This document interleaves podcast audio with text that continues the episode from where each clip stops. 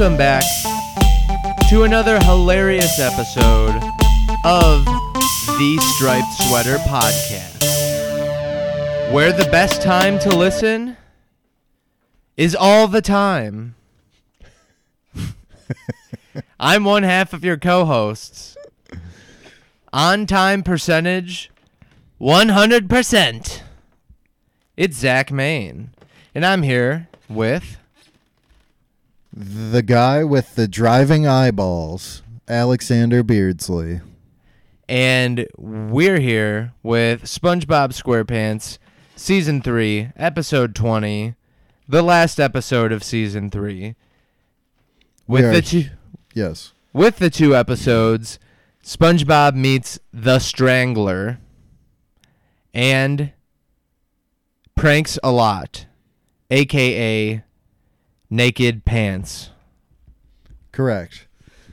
Yes, we're here to talk about those in what will be the season three finale of our show as well. Yes, we have been uh, building to this moment for one whole season. yes. And it's an interesting uh, couple of episodes because they were both uh, very foggy in my memory. Uh, originally airing in Oct- on October 11th of 2004. Right. made so, them later on in uh, the grand scheme of my SpongeBob watching career. well, in our lives, we were in middle school, right? We 12 were years old. middle school, yes. Yes. Um, so, The pressure was on to be a grown up. Yeah, you know, I'm I. kidding. I feel like I uh, watched SpongeBob a lot through it. Although middle school was probably the worst years of my entire life. I think at this point I would have been getting really like way more into wrestling and like I wasn't really allowed to watch it when I was like young young. But 2004 was like shit wrestling, right? Eh, it was okay. It was like Ruthless aggression period. Yeah, I mean, it was there was some good stuff in there. That was like Yeah, I guess- Benoit and Eddie as title holders, and That's true. I guess it didn't get bad till what, like 2008, I maybe think even seven. I think yeah, I think six- around like six seven is Oh, when it starts was to go down. DX coming back, which no matter how Which you spin it, I thought it was great. yeah, You know, everybody loved it. of course, everybody loved it, even though it sucked. Yeah, it was weird, right? Because I would go through for wrestling. You know, I used to watch it every week religiously. And then just at a point in my life, it was like, oh, hey, look, wrestling's on. Or, you know, oh, if it's on, you know, maybe. And then it was, I'm not watching it at all. yeah, and then it's, you know, oh, now I'm just looking up what's on Reddit. And now it's like, I hardly even do that. I just go through weird waves. totally. It's not something I feel like I could always be devoted to one hundred percent, and I guess that's what it is. You know. Yeah. That's how I feel about most things, though. like women. No. what are you saying? Nothing. Oh my gosh.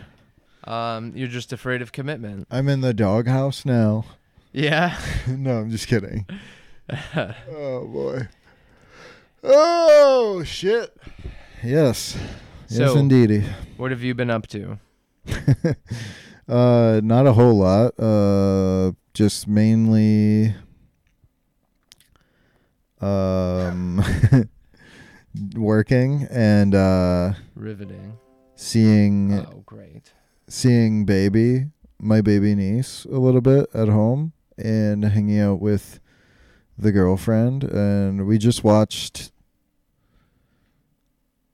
a anime Oh. on Netflix. Yeah. What was it? Castlevania? No, Was it one of those weird ones? it was a weird one. Yeah. Yes. What is it called? Um. Is it a movie or a series? no, it's a series. And you Um, watched it all? We watched the first season. That's all that's out. It's a Netflix produced one. Called? It's uh Beastars. Mm. Yeah, you know about that. I feel like I've seen it scrolling. It was like, this kind of looks like a piece of shit. No. Oh, really? I thought it looked weird. Well, it is weird, but it's good. Um, but Yeah. it's definitely I don't know. It's just funny because like my girlfriend was like, "Oh, this is that furry anime," and I was like, it looks cool though. Like I want to see it, uh, and it is good. But I see why people call it a furry anime. But you know what? If it's a furry anime, then I guess I'm a furry. All right, cool. I'm. you really like it, huh? no, I'm just saying it's it was really good. That's all Yeah. I'm saying. I'm not actually if a being furry. a furry was cool, we should consider you Miles Davis. yes. Yeah. what the fur is going on? Yes. Um, that's cool, I guess. What have you Um, been up to? Uh, let's see. I've been playing a lot of Fall Guys. I'm at 15 wins now. Um, I've helped Jordan as well get a couple wins. Get his first wins. We worked together to get one win, and then yesterday I won on his account at his house for him. wow. That's special. yeah, having wins. I mean, TimTheTatman was a streamer, and he didn't have a single win in Fall in Fall Guys for like. It had to be weeks, you know, hundreds of games. Weeks and constantly weeks. streaming like and just losing and the twitter account was trolling him that game's like really solid Um, yeah, I know. deve- I would like to get it. the developers are doing great work Nice. you should get it i would play it uh, they had a thing too called the uh, the fallen one who was like statistically the best fall guys player and they got a certain like portal skin before anyone else for free and uh, it wasn't me No shit. yeah Sorry, bub. yeah i know i'm not the best in the world Damn. it was a streamer wow. could you imagine That's so weird. yeah Could you imagine? Um, I've also been like watching, uh, just a lot more, I guess, educational type stuff or like interesting interviews. Like, uh, I watched stuff about David Byrne. Do you know him? The uh. lead singer of the Talking Heads. oh, okay. Yeah. He was like a real eccentric dude. You know, like I started watching interviews and then I stumbled into this Frank Zappa interview and then I was watching him, you know, talk about uh them trying to add the the political or the parental advisory. He was like talking to the Senate about it. right. You know, I think it's a very famous thing of him doing, but just stuff like that, and then people on Joe Rogan's podcast Oh, talking boy. about the like space and time and universe and Yeah. shit. Wow. Yeah, it's fun. It'd be fun to deep dive sometime, but I've just been watching a lot of that kind of stuff. Yeah. That's cool. Frank Zappa interviews are really good. I've watched a lot of them. I watched him uh, a long time ago when he was young uh, on a talk show showing him how to play the bicycle. Have you seen that? Play the bicycle? Yeah, he like he does all these different things to make the bicycle music. No, I didn't know about that. Yeah, and he like shows the guy. He looks like he's 20 there, but he's already a composer. Um he's like, you know, spinning the wheel and like playing the drums on it and shit like that. It doesn't sound good at all, but you know, the whole beginning is him kind of saying how he turned it into a musical instrument and how some of the things work. And then the song's just kind of like chaos in a way, but it was pretty interesting. Indeed. Quite. I will have to look that up for sure. Uh but yeah, not much else going on in my life, just work, normal shit. Yeah. Um, the reason that we couldn't record last week was uh, my dog. I did mention it on Facebook, but Gohan has lymphoma and we're treating him with chemo. He had some bad side effects when we were supposed to record last week, and that was the only time we could record. So we're back. Uh, Gohan, since he was doing poorly that one day, he pretty much got back to normal and was eating right and everything, and uh, he's doing well now. Good. Uh, he's a tough little pup. Good boy, Gohan. Yeah. So that's the update on him, in case anyone was worried. Um, yeah. And I mean, I guess that's it. Yeah. I don't really have anything else I want to say, right? Meow. Well, in that case, let's get to the sponge talk. Yes. So, without further ado, are you ready, Zach? Aye, aye, Alex.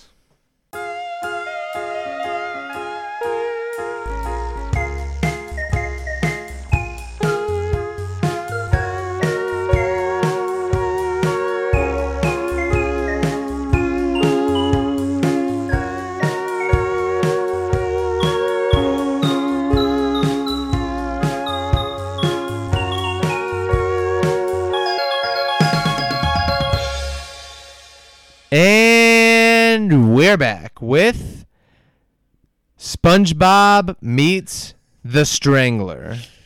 Yes. This episode was storyboard directed by Paul Tibbett, Kaz, and C.H. Greenblatt. Storyboard artists were Zeus Cervas, Chuck Klein, Carson Kugler, and Mike Roth. It was written by Tibbett, Osborne, Greenblatt, and Meriwether Williams. Animation director was Tom Yasumi, and creative director was Derek Drymon. That makes three complete seasons of creative direction from Double D. Double D. Perfect attendance award. That's true. Just like 100%. just like me on this show, and you, uh, we both have hundred percent, uh, you know, participation Yes. and uh, being on Correct. time. Uh, so has Derek. Every episode that we've done about SpongeBob, Derek has been involved. yes. Crazy. Double D. So, uh, this episode, I remember watching it for like when it probably when it came out. I would say. I feel like I do too.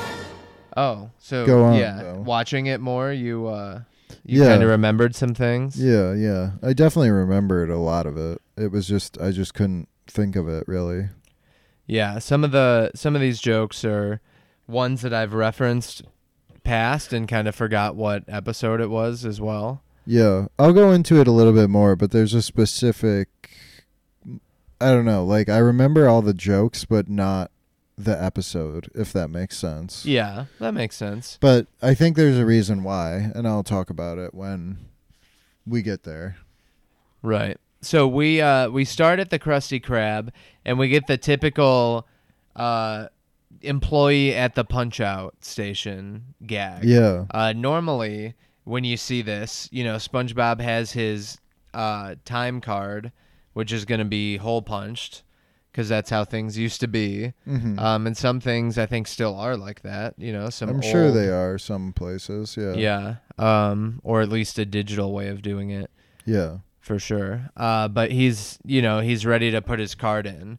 Normally, when you see this kind of thing, you think, oh man, this guy is ready to go home. He's like anxious to clock out the second he can. And we watch. Uh, the time says, uh, what, eight?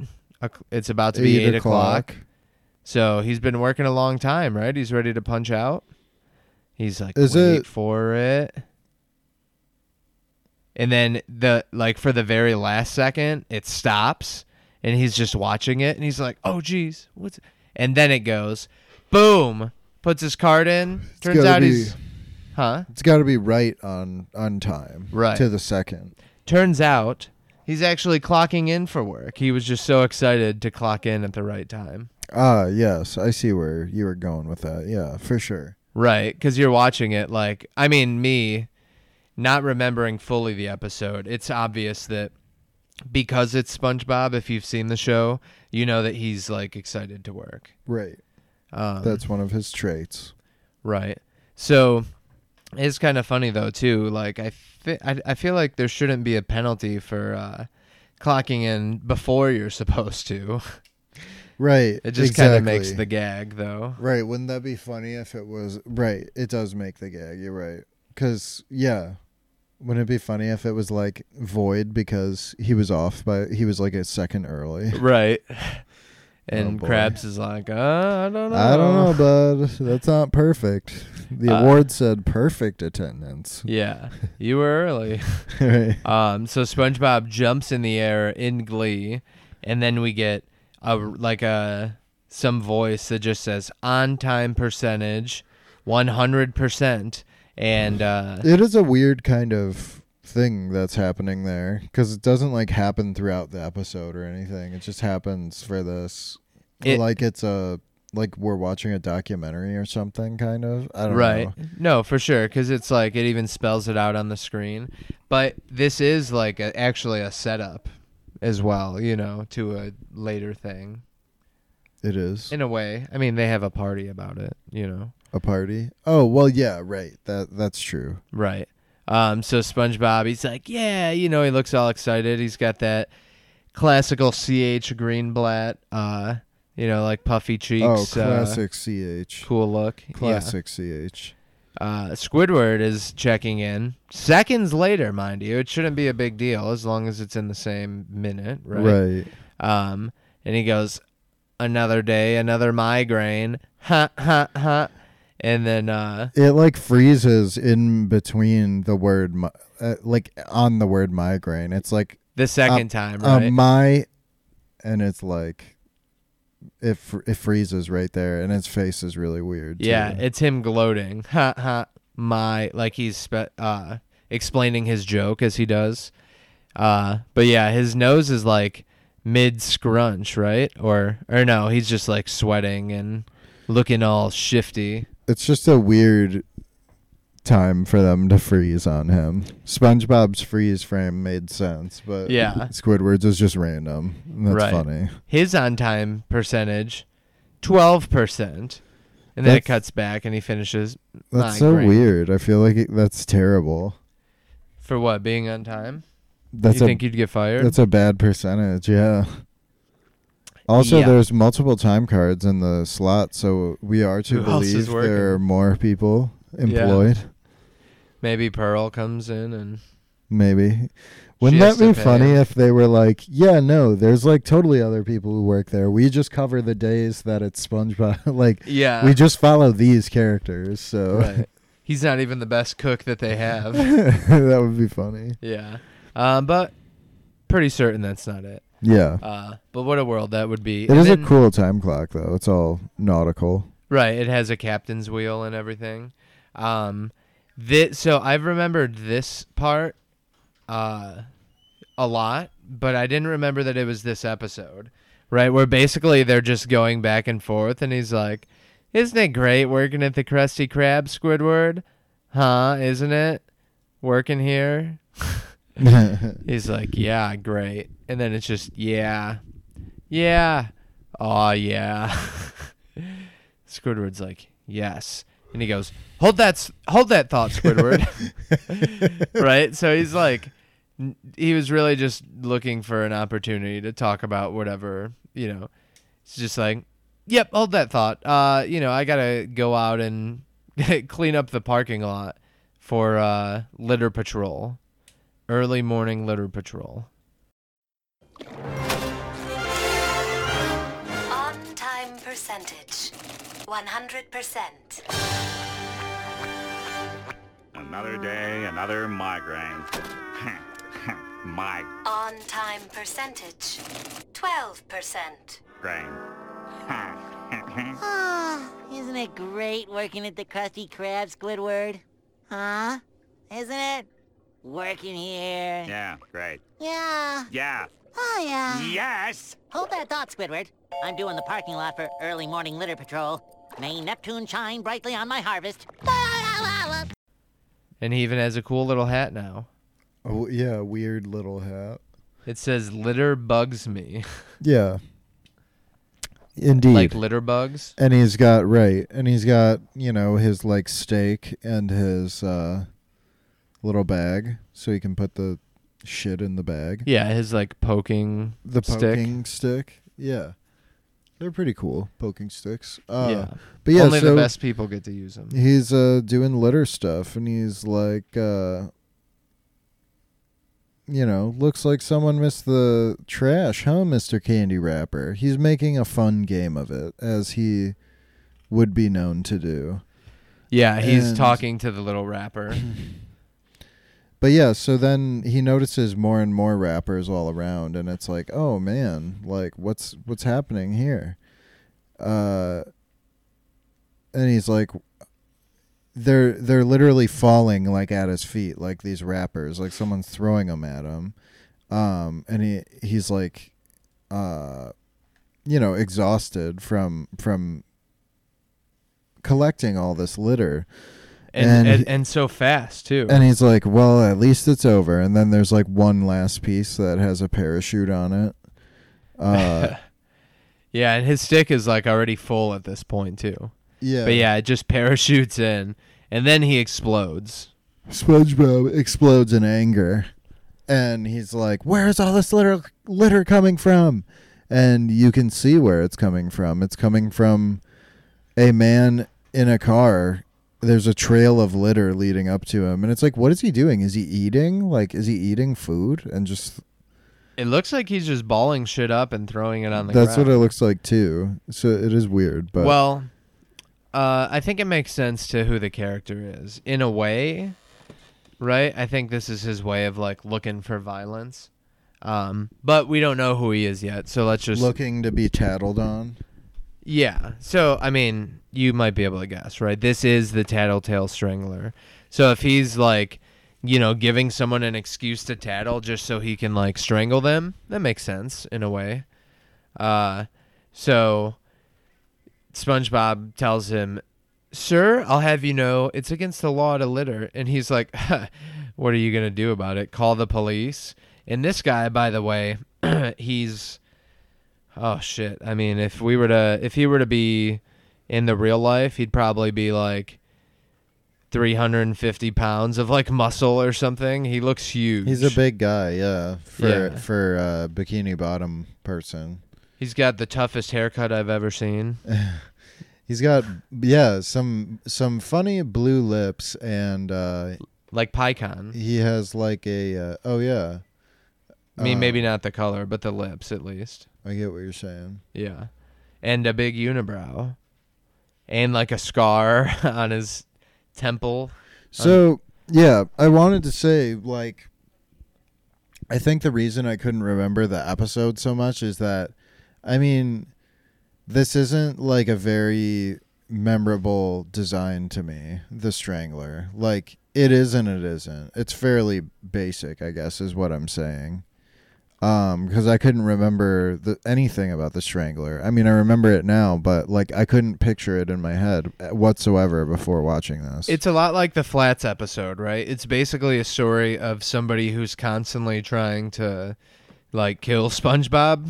Um, Right. Until he doesn't. But maybe. SpongeBob's own silliness ends up Right. I, foiling the plan. I felt like it was a similar ordeal, right? It is, but I think like to that, uh, to that, I think like Flats is memorable though, and like this guy is not so memorable. He's just, I think he even has kind of a similar voice to Flats. Is it?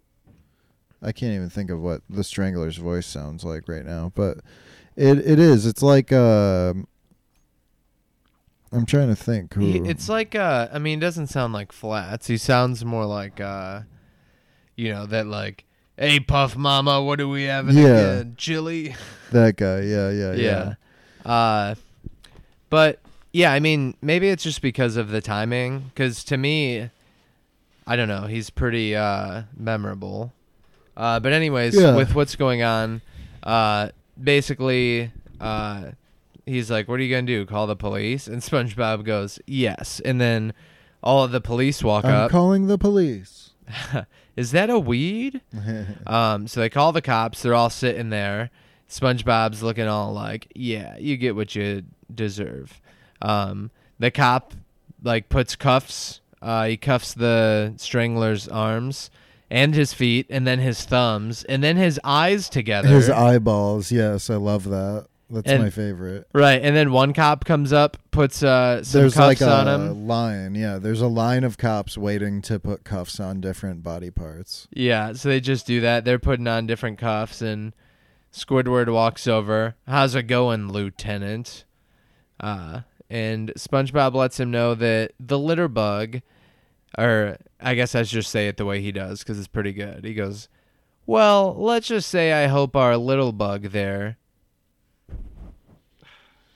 Yes. Play the clip. No. He says, Well, let's just say I hope our litter bug there saved room for his just desserts. yeah, just desserts. Um, Squidward doesn't give a shit. Whatever.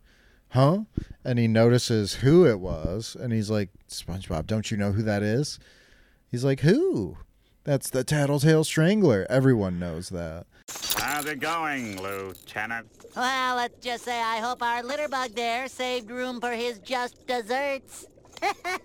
yeah, just desserts. Whatever. Huh? SpongeBob, don't you know who that is? Who? That's the Tattletale Strangler. And like at this point, the Strangler has like complete like a giant chain around him with a huge like one ton padlock.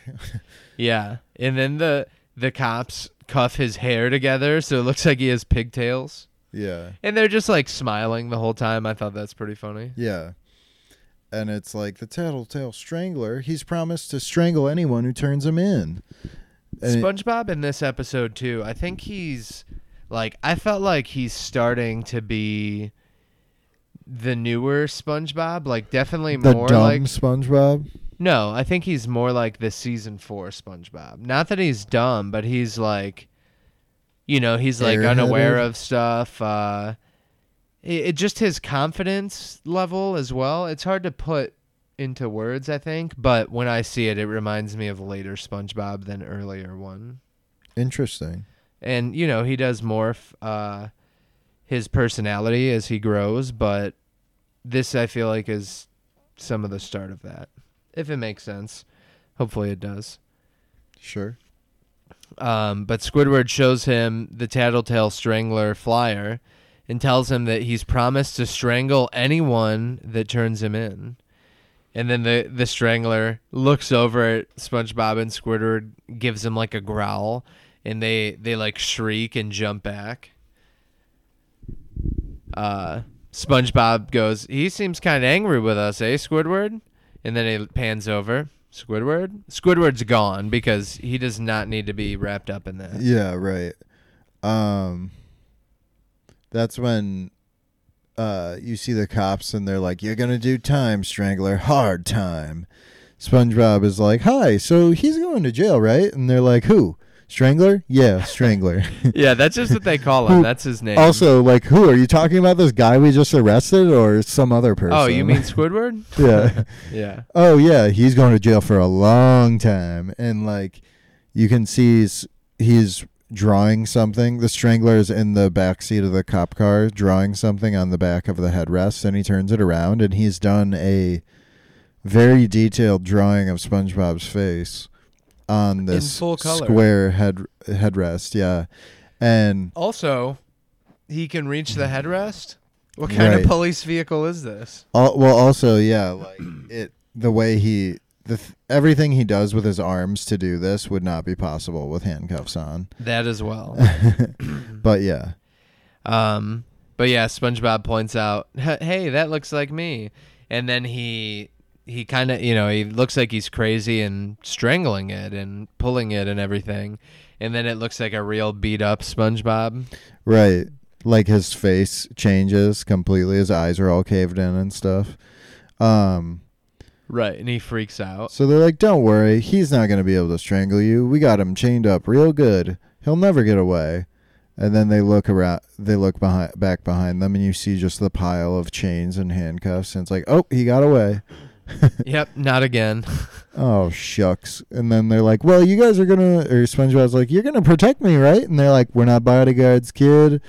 Fuck you. Yeah, and they're like, yeah, give us a call if you see him again, tattletale. Ha- Yeah. you know You these little kind of bitch. right. He's kind. That's kind of what the cop is saying. Like, it's your own fault if you get strangled now, you dumb bitch.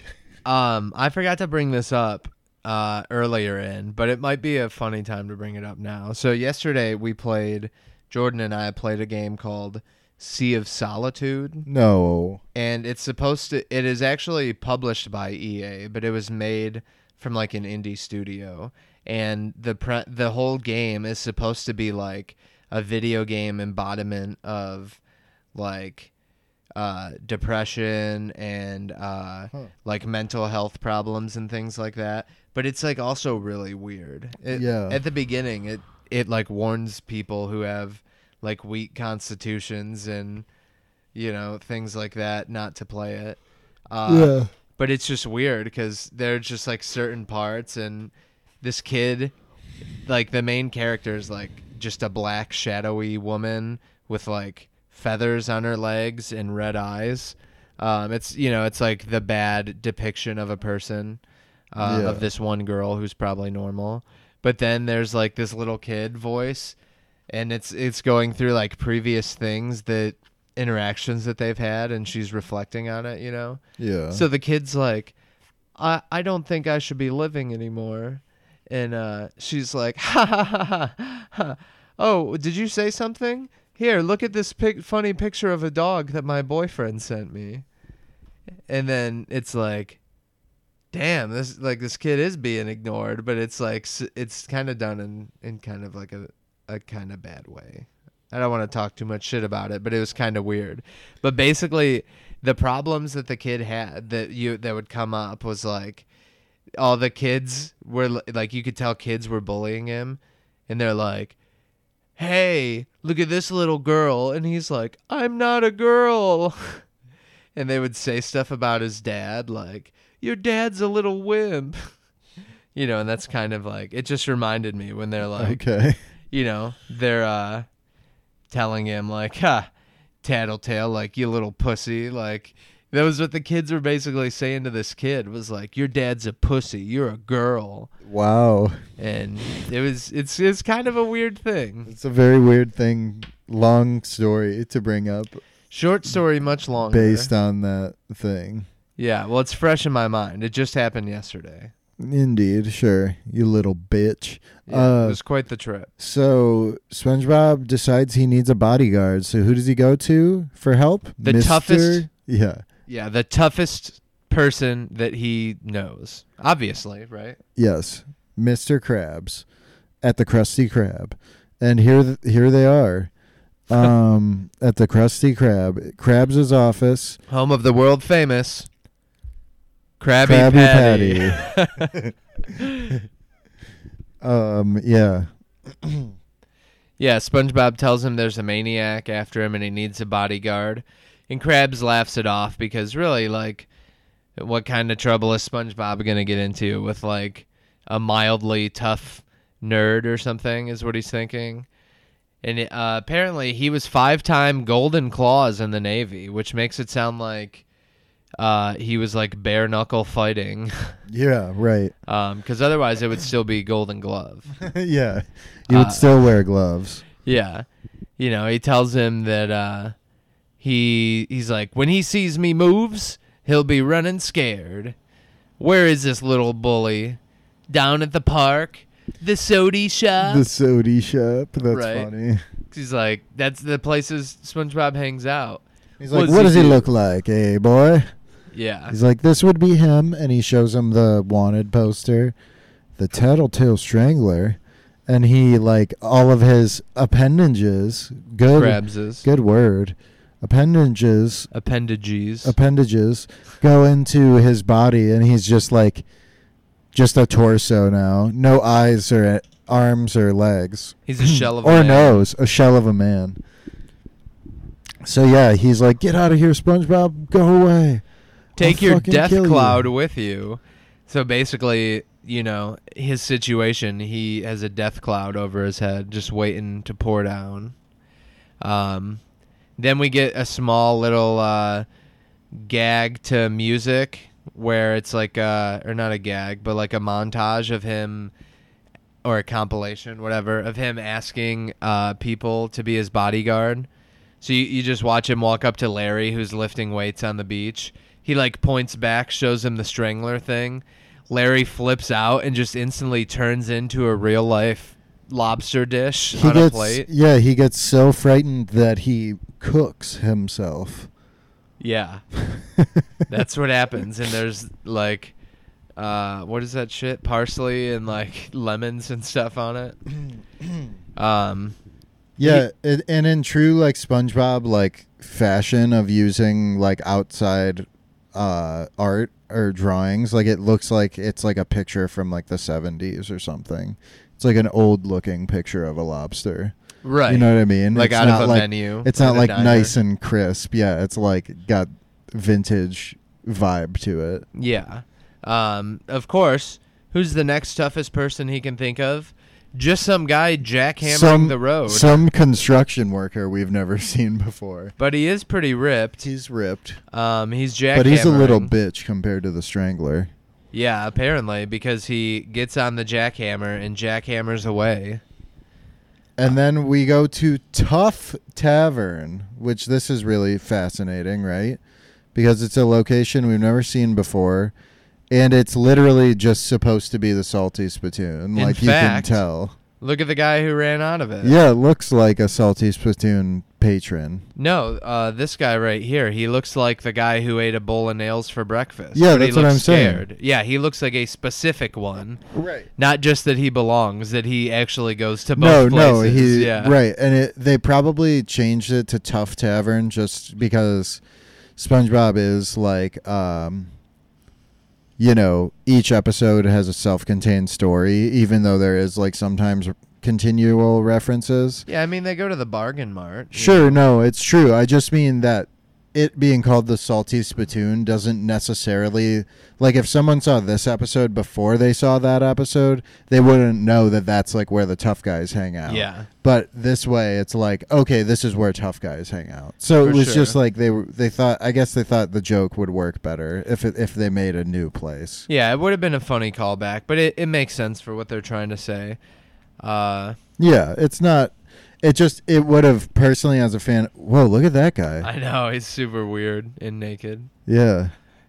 Um, Uh, yeah, there's a weird gray fish running out of the Tough Tavern as well. yeah, Uh, one guy's like a greaser too. Right. And uh, yeah, everyone in Tough Tavern is also afraid of the Strangler. So now SpongeBob goes to, you know, uh, express his woes at the bus stop.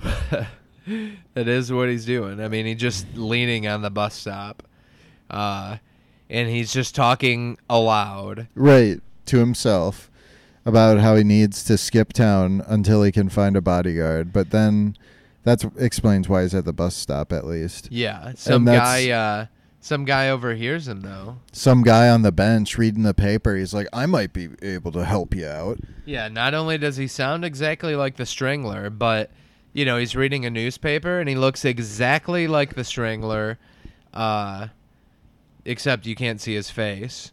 Um, Right. but But everything you can see is like, oh, that's the strangler. yeah, and SpongeBob's like, "You don't understand, Mister. I need protection from the scariest guy in town. Here's his picture," and he like holds it up, but to where we can see it. Right. So that way, when he uh, puts the newspaper down to reveal his face, he makes the exact same face, but with different colored lips too. That's kind of funny. Oh yeah. And the hair. hair's a little bit different. Yeah. Yeah. And it, this guy has a big tweedly mustache. Yes.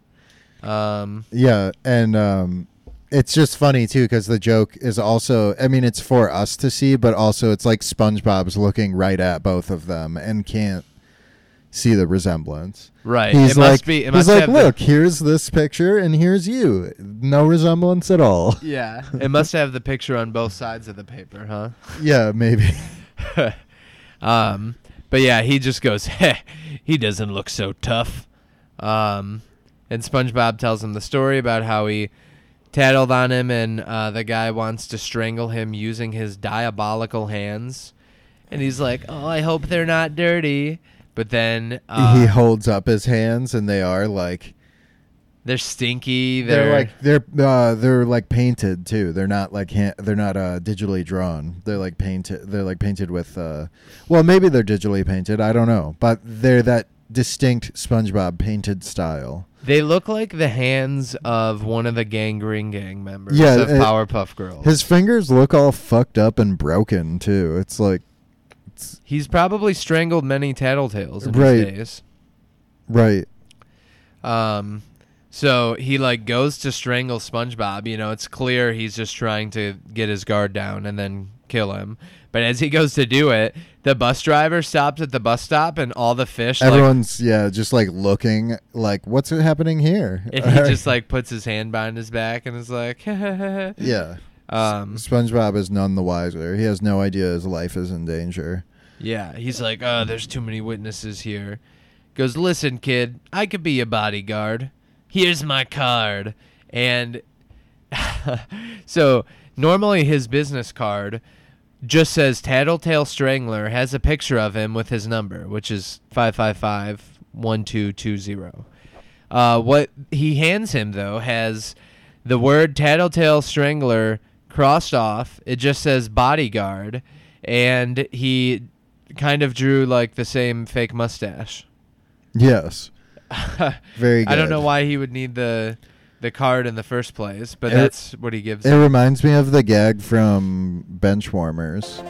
You've Yeah, seen Benchwarmers. Yeah, I am And it- 12. It, has money. It- it's just a picture of him and it says I am 12 written in crayon. Yeah. I remember because he, he walks up to the plate and they play Gasolina. You remember that song? Yeah, I remember the song. It's great. It's just perfect. Um, so uh, the SpongeBob decides that he's going to hire this man who's going to help him. Uh, he's like, I feel safer already. What what do I do next? And the Strangler, he's like, Well, the maniac could be anywhere, wearing a disguise. And in this shot, he he has the five cent price tag hanging from the mustache. haven't seen it before, Right. but it's just to point out how many like How, obvious the the disguise is. Right, and how dumb SpongeBob is, how oblivious. Um, he's like, he could be uh, that old man, and he points to an old man. Uh, which one was he from? Oh, what a fox! I guess. right where he runs into like the pole and is like, "Excuse Yeah. me, ma'am," and he shoots uh, plankton out of the ketchup. Yeah, right, right. That's that's what I recognize him from. I do believe you're correct. He could be that old man or that baby. And SpongeBob's like, or that pebble or that stick. like, no, he really couldn't be those things. right, right. And then we get another another hint as to who, you know, what's going on. He goes, or that receipt for the phony baloney mustache emporium and points to it and the bodyguard's like, "Huh? Uh, that's mine." He even admits it and like grabs Right. it. Um, right. There's so many like clues that this is the strangler or something is amiss, but SpongeBob doesn't pick up on any of it. I do remember that uh, gag, especially the phony baloney mustache emporium. Yeah. Um, and then we get a great little uh, bit of, oh, bodyguard, my body is in your guarding hands. it's kind of like, who knew that lifeguarding meant guarding their lives? yeah, right, right. right? um, he he asks them what they should do first, and uh, the bodyguard says, "Well, I suggest we go to a nice, quiet, secluded location, uh, like behind an old dumpster or a dark alley." And SpongeBob, of course, being helpful, we could go to my house and turn all the lights off, and he like puts his arm around him and everything. It's kind of seductive. Yeah, I get what you're saying because of the lights off, and he's like, perfect. That way, no one can hear you being strangled. And he like, he's like I mean, uh, protected. Yeah. Like he like can't. He has like this like strangling urge that just needs to come out, and it does come out often. Yeah, and then he starts laughing like an evil genius. Rubbing his fins. yeah. And then SpongeBob as well rubs his hands together. Excellent. Ha ha ha. And I'll play it so you can hear how ridiculous it is. And the But- sky gets all like purpley and warped. looking. Yeah, SpongeBob thinks he's in on it. They both also have like light coming from the ground, you know, to make it extra dramatic. Right. Um, so SpongeBob's in on it. They're like laughing, but then SpongeBob breaks up the laugh, and he's like, "Ah, but first I gotta do a few errands." And the guy's like, "What? Uh, all right. Well, let's make it quick." And then he talks with his tongue sticking out. I thought that was Yeah. kind of weird, right? He's like, "Quick is my middle name." It is weird. Yeah, he's very derpy right there. So then we see them at the store, This- Bargain Mart. Yeah, this is one of the ga- the gags that I remembered, and I think within the last few years I used it as like uh, a response on Twitter to like somebody. I remember like using this to my friend who likes SpongeBob. yeah. Um, but right, he's shopping for paper towels. One of the paper towels says, "It's the best paper towel around." Or well, the and then yeah, he picks up another one, and it's like, but this one says the best paper towel in town, in town, around, in town, around. He's trying to debate like, what what's better? Do I want the best one in town or the best one around? Right, which is better, around or in town? because there's no way they're lying. One of the they are what Right, they say they right. are. Um, and he even asks his bodyguard, to which he says, "Whatever gets us to your house quicker." You know, he's trying to fuck, and he's Yeah. like, "Nah, I'll just take both." yeah, he wants to fuck SpongeBob so bad. yeah, he wants to take him home. He's like, "Can we please just go home so I can fuck you?" Yes, that's what he says. uh, then we get a dry cleaning while you wait. It kind of makes you think that this is like in the store. He doesn't have his cart or anything anymore, but what else would they be waiting for, you know? I don't know. Yeah, while you wait. Hmm. Right, it's a it's a little strange. Um, but this guy uh this fish gives him I guess His- it's just saying like, you know, you we can dry clean it real fast. Yeah. You can just wait here and it'll be done in a few minutes yeah, kind of thing. that could be too. It's just an interesting little, you know, it doesn't need to say anything. That's true. It could just say dry cleaning. Yeah. Um, but the guy gives him, you know, it's like uh, SpongeBob's pants and tie on a hanger, and it's in like a plastic bag, and uh, SpongeBob is looking at it, and the guy's like, "Uh, is something wrong?" And he goes, "I'm not sure if these are my pants." Yeah. Uh, and the guy, the bodyguard's like, "Ugh," because obviously, like, who else's pants would they be? They're obviously his pants, right? nobody wears clothes like that and he always wears the same clothes Yes. Indeed. So SpongeBob now is spraying perfume. of course as he does Yes. And he's like, How about this one, bodyguard? Too overbearing? He's like, Can we just go to your house? My dick is so hard. right. That's what he said. I'm gonna get blue balls. so then uh, they're like carrying the groceries up to spongebob's house. And uh, spongebob before he goes in he's just like uh, well he says here we are squarepants manor which is a cool way of saying it. Uh, he's like let me just take this opportunity to say that you're the best bodyguard a fella could hope to have It, but he's like, all right, enough of the sappy talk. Open the door so I can strangle you. I mean, choke you. I mean, crush your windpipe. I mean, and SpongeBob goes, protect me? Uh, yeah, thanks. And then SpongeBob goes, don't mention it, strangler. I, I mean, bodyguard. That's the best. right? It's like almost like he he subconsciously He knows. knows it, right? It's subconscious knows, but he does not. Right? They're both so forgetful. You know, it's quite the pair. Oh boy. Um, You're hired. I feel safer already. What's next? Uh, well, uh, the maniac could be anywhere, wearing a disguise. He, he could be that old man, or that baby. Or that pebble. Or that stick. Or that receipt for the phony baloney mustache emporium. Huh? Uh, that's mine. Oh, bodyguard. My body is in your guarding hands. What do we do first? Uh, I suggest we go to a nice, quiet, secluded location, uh, like behind an old dumpster or a dark alley. We could go to my house and turn off all the lights. Perfect. That way no one could hear you being strangled. I, I mean, uh, uh, protected. Perfect. Yes, excellent.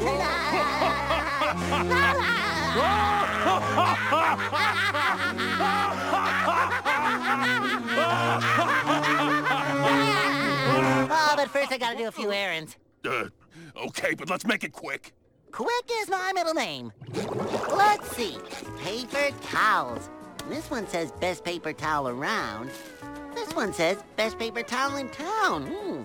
In town, around, in town, around. What do you think, bodyguard? Whatever gets us to your house quicker. I'll take both. Here you go, Mr. Squarepants. Hmm. Is there something wrong? I'm not sure if these are my pants. Oh, How about this one, bodyguard? Too overbearing? can we just go to your house? Here we are, SquarePants Manor. Bodyguard, let me just take this opportunity to say you're the best bodyguard a fella could hope to have. All right, enough of the sappy talk. Open the door so I can strangle you. I mean, uh, uh, choke you. I, I mean, uh, crush your windpipe. Ah, I mean, Protect me? uh, thanks. Don't mention it, Strangler. I mean, bodyguard. Now, where'd I put my key? And then he's SpongeBob's looking around. He's like, "Ah, where did I put my keys?" Um, and he's searching in his pockets, can't find it.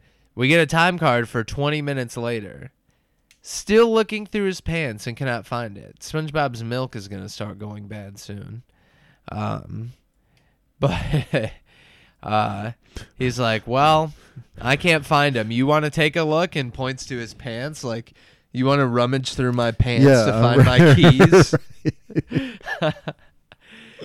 Of course he doesn't, Oh though. shit. He suggests opening the window. Uh, he's like, "Do you think you could hop on my shoulders, kid?" Because he just can't quite reach it.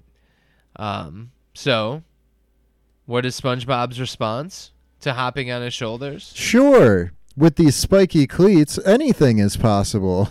And as you can imagine, he's wearing very spiky cleats. Right, like inch long spikes Yeah. at least.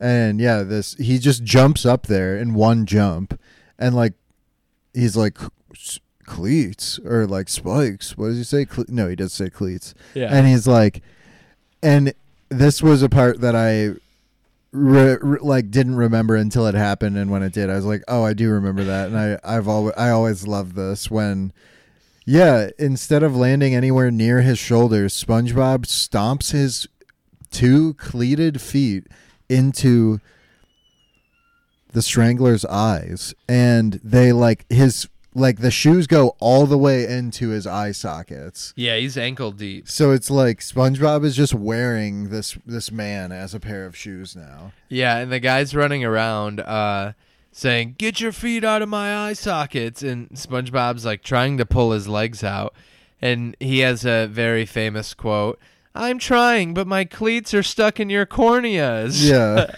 the guy's running around, uh, like freaking out. Um, this animation specifically looks a lot more like Billy and Mandy. Uh, I'm just gonna say it. Whoa. It's a CH special. Um, I get what you're saying though. yeah, the the like running the animation just uh it is. It's a CH Greenblatt. Uh but then we get another time card for 6 hours later. He's running around for 6 hours. It's a long time. Yes, thank you. And the the sun is still like out and everything. So what did they start? Did this start at like 10 a.m. or something? Right, it had to be pretty early. Especially with what comes next. Yes. You know. Um so but it, it Well, I guess- be getting close to night. I guess. Wait, did this? The episode started with them at At work. 8 a.m. Huh. And then there was that. Interesting. this. Right. So it was early in the morning. Right. Okay. Makes sense. Um, after six hours, he finally decides to try to pull SpongeBob out of his eyes, and he does, but he's like crying and has bloodshot eyes. Uh, cut to a scene where he has two band aids over his pupils. Yes. Um, and SpongeBob has his arm around him, consoling him, and he's like, "Let me just grab the key I keep under the mat." Uh, Strangler, his eyes like get so big that the band aids like peel off or like rip off. Yeah. he gets so mad that his top the top of his head opens like a lid and like volcanic smoke or steam like comes out of it. He's pissed. Yes, very pissed. And uh, SpongeBob unlocks the keys, which He unlocks the keys. or he unlocks the. He, what does he say? Well, he says Yeah, it. the way that he says it is actually really good. Cuz he he says exactly what's happening. Yeah, he's like, uh, now put the key in the lock, which should activate the tumblers, thus opening the door. and it does open. And uh, step inside. And you see the strangler behind him like you know, getting ready to strangle him. And he's like, close the door. Like, it really does. I know there is like a sexual thing to this that feels very strange in a kid's cartoon. Right, but uh, you know the lights are all dark. He's like, "Well, here we are," and the strangler's like, "Yes, I finally have you alone." He's laughing evil. He's got the light under again. And SpongeBob ag- agrees. He's like, isn't it great? like, I love being alone with you. Yeah, he's like, "Now you're gonna get yours, Tattletale," and he, you know, he grabs SpongeBob and he's like holding him up in the air. And He's about. SpongeBob still doesn't get it. He starts to lightly shake him. Yeah. But then as he does, the lights come on and there's a bunch of people in SpongeBob's house. And they go, "Surprise!" And there's a a like banner that comes from the ceiling saying, "Congratulations, SpongeBob, 100% on time." Yes. And it's the whole town, or a lot of the town. All of his friends plus a lot of randos. And uh, yeah, he uh, is like, "Oh, how'd you guys know?" And he's like, "Oh, it was in this." Patrick's like, "It's on the invitations you sent us," and um, then we just see everybody partying. Yeah, so he like told them to come to his house and like surprise him in the dark, you know. SpongeBob planned this. Oh, he does say "Let's boogie." That's the that was the line, and I remember that specifically too. The "Let's boogie" part of this episode, yeah. and I think that was in the commercials for it. That seems to be why I remember it. Does that say pin the tail on Horace? It does look The like it seahorse? says uh, That makes sense. Horace. Yeah, Um, so then we get a shot of the strangler. Uh, he like walks across the room and then sits down in the chair, but he's passing Krabs dancing, uh, puff dancing.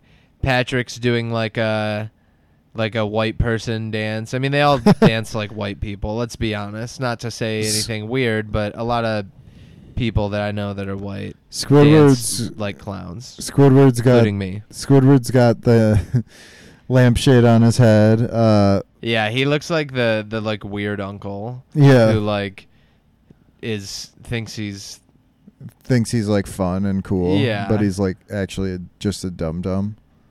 I get what you're saying. You ever notice uh, Larry's wearing a knee pad? A knee pad? no, Um, that is kind of weird. Sandy's there, Pearl's there, and then a few background fish.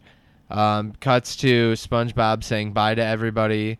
He does it one at a time. It's basically uh, trying to make everything long and drawn out to Last show as long as possible. Right? Yeah, to show the frustration of the strangler, right? He's like having to wait through all this. We get bye Mr. Krabs, bye Plankton, bye Sandy, bye Larry, bye Pearl, bye Mrs. Puff, bye Squidward, bye uh the rest, and everybody just runs out. yeah, like ten people walk out. You notice he didn't say bye to somebody specific that he should have? Patrick. He said bye to Patrick, didn't he? No. What? Krabs, Plankton, Sandy, Larry, Pearl, Puff, Squidward. Bye, everybody. Thanks for coming. Bye, Mr. Krabs. Bye, Plankton. Bye, Sandy. Bye, Larry. Bye, Pearl. Bye, Mrs. Puff. Bye, Squidward. Bye, the rest. Oh, interesting. Um, but Patrick, Patrick did leave Oh, he did. Yeah, because okay. yeah, SpongeBob walks back in. The Strangler is asleep. He's like, "Huh? What? What? So we're alone now?" and it's all dark and As soon like- as the door closes, it like gets dark and like lit, all like scary. Like it's yeah, funny. and SpongeBob looks like he's about to get strangled. He Yeah. goes, "Just you, me, and the floorboards." Maniacal laugh, pink background. Uh, SpongeBob laughs too. You know he's in on it. They're both laughing. Knocks on the door. Open the door. It's uh the Krabs. gang again. yeah, Crab, Squidward, and Patrick, and they all go, "Happy birthday, SpongeBob." He goes, How did you guys know today is my birthday? We just do what the invitations say. "Yeah, I Let's love that." boogie some more. And Patrick's they all run like, in. "I'm a party monster. I'll go to anything." Yeah, right. He's like, "I'll. Ju- I, we're just doing what it says. You Right. throw a party, I'm fucking here." Uh, right. Oh man. and then they play the same exact uh, clip of the Strangler walking to the seat with like everybody dancing Right. like old white people. a bunch of old white people dancing. Yeah. Right? Boiled goose. a boombox is not a toy. That's some early uh, Lonely Island boombox. Look it up if you want. Or don't. I can't really tell you what to do. Boiled goose. So Uh, funny. Yeah. Oh man. Okay. Every day for lunch they eat boiled goods. So I grabbed my boombox and hit the turbo bass. And what happened next was a total disgrace. Everybody started having sex. The music was way too powerful. A bunch of old people fucking like rabbits. It was disgusting to say the least. Ah. A boombox can change the world. But you gotta know your limits with a boombox. But this was a cautionary tale. A boombox is not a toy. So now it's the two of them again. He's like, uh, no more parties today. Uh, everyone's gone. You got everything you need. There's nobody else here. We're here. all alone. It's like, oh yeah. In that case, pink background. He picks him up. He's gonna strangle him. But Patrick is like, Great parties, huh? yeah. He's like, oh sorry, Tubby, you gotta go. And he picks him up and he's gonna like carry him out the back door, I guess. Um, Hmm. SpongeBob's like, wait, we can trust him. He's my best friend. He goes, I can't take any chances. For all we know, he could be the Strangler. Patrick thinks that is plausible. He's like, I'm the strangler. It's just like when he was uh, the uh, peanut Band- thrower. Yeah, yeah. And he's like, I should have known. Yeah. It, was me It all was me the along. whole time. Right. Uh, but that's what he says. I gotta turn myself in. Patrick uh, like runs out of his arms, jumps through the door, like Yes. through the wall next to the door, makes a starfish-shaped hole in it. He's like, Smaller than his own body, but it's funny. He's like, man, Patrick's the strangler. You think you know a guy, and he's like, he's not the strangler because he's so pissed off. He- he's like, how do you not know who the strangler is? You dumb, dumb, dumb. And it's not like just like a little cartoony, like kind of angry. He sounds legitimately like he's exploding, and he's screaming so hard that it was like moving SpongeBob's eyelids back. He's like, he's not. Am. Right as he, He, like, like screams. he rips off his mustache and he's like shaking as he yells, like everything is. How did Speaking you- of which, did you have? Did you know about the earthquake? Did you feel it? no, Oh, there was an earthquake. haven't on- heard about it. on Friday. A lot of people around here felt it. Nice. There's uh it was like on the news and everything. I was playing soccer though. I didn't so I didn't feel it. I mean. I feel like it's probably more noticeable indoors. I Um, felt one once, the one we had a few years ago. I've never felt one. And uh, yeah, it, like was a it was a weird like you felt like the shockwave move through the house, and it was like, what was that? Like, because I've never had one before. It was like Yeah. that wasn't like a plane shaking the house or, you know, A bomb. uh, yeah, it was like that was like s- that was like you felt the shockwave. Like it was really strange. Yeah, I wish I would have been able to feel it, but Damn, you suck balls. well, I get much. Uh, I'm sorry, I don't know. Um I so don't yeah. know. It's just what I said. It's just what came out of my mouth. I'm dumb. Yeah, he's like, I am, and he rips the mustache off. And SpongeBob goes, How'd you do that without shaving cream? He's like, Oh, it's fake, you idiot. I bought it at the party store. Did someone say party? And everybody comes back. They're all back. They're With- just eager to party in this episode. yeah. The Strangler can't take it, and he darts uh, for the door, but he instead takes the same route as Patrick, although right next to the hole that Patrick left. He leaves a strangler-sized hole to the outside. Yeah. Um, he runs away, and then it's like the turntables instantly, right? Oh, how the turntables.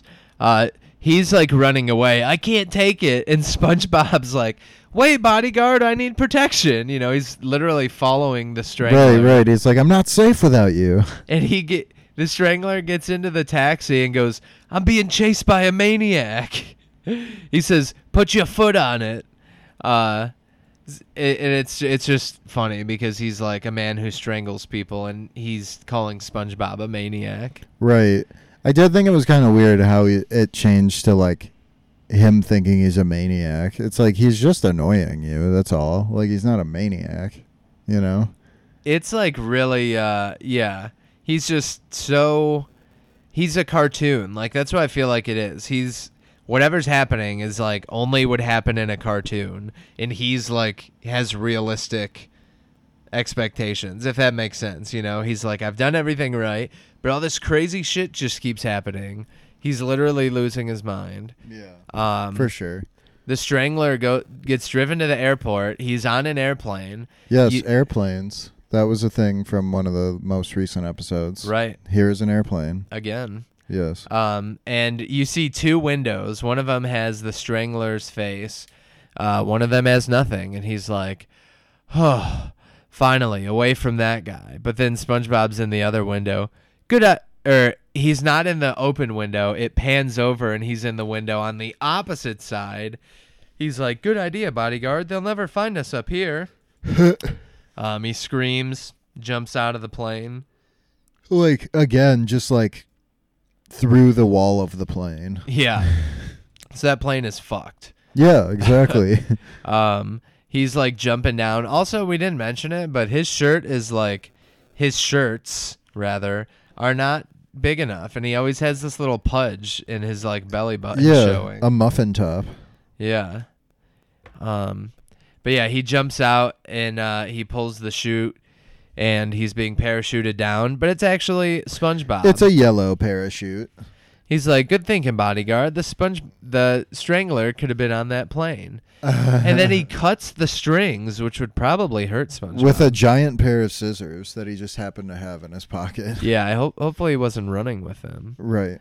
Um, he falls right. they were just in the over the police station. Falls right into it, into the cell Into the cell. that has his two wanted posters, like the same one on either side, and he's dazed. Yes. But he's like, "Look, kid, I'm not your bodyguard," and he's crying at this point. I'm the Strangler, see? And he points to the poster. SpongeBob finally gets it. Ah, the Strangler. the cops are like, "Yeah, nice work. You put him behind bars." And to him though, he's happy. He's like, "Ah, "At least I'm safe from that yellow idiot." And then we get a shot. This is, I think, a memorable uh, closing line. Patrick goes, "Hey Mac, what are you in for?" Yes. And Patrick, you know, he's locked up because he already confessed to being the strangler, so they're in for the same thing. Yeah, classic. Um Oh, yeah. Wow. I don't know if I ever got that as a kid, that joke. The Oh, idea really? that he turned himself in. Yeah, I don't think I ever pieced that together. Yeah, that's why he left. That makes sense. Yeah. That makes it way funnier. I always thought it was just like a random Oh, thing. yeah. I've always I've seen this one probably more times than you. Yeah. Um, I don't it's know been if a it's- while. Yeah, if you're just like watching it in the background too or something, it's not really uh Right. you know something that you remember like oh yeah that's where patrick was But Right, for that is sure. the joke for sure Well, yeah. So that's uh that's it for that episode. yeah What do you uh think? i thought that it was good uh it's some of it is just like so ridiculous that that's what makes it good and i think that's what part of season four is about like i said this one's big season four vibes to me i think this is their transition uh to a, a- like a new era of spongebob you know this is kind of like leaving what was uh which isn't anything crazy i mean well, I don't know. If you were to sum up season three, it's just more like slyly adult themes, like hidden in there. Uh, very like grand uh, ideas of episodes, and this one's just more about, I guess, the interaction. I don't know. It's really hard to put into words, but I did like it. I would probably give it. Uh, mm, I don't know. Maybe like a nine. I think the story's good. Uh, I don't think it's like the best it could be, but overall, I I really enjoy this one. I would show it to somebody as like a good SpongeBob episode. Yeah, no, it's definitely really good. I think it's like I don't know, I think the title of it and um the lateness of it make it like a less memorable one for me because it's just like SpongeBob meets the Strangler. It doesn't have like a creative name or anything, you know. Right. But um, it is a good one. It was a lot better than I thought it was gonna be because I like couldn't remember it hardly at all, and I was just thinking like, man, like what is this episode? It, it's probably not that good if I don't remember it, but it's uh, it's it's quite good. It's a enjoyable one. it is quite. And uh yeah, so that's uh that's that. That's my thoughts. Yeah, I would. Fun uh, time. I would recommend watching it. Yeah, I was gonna say the same thing.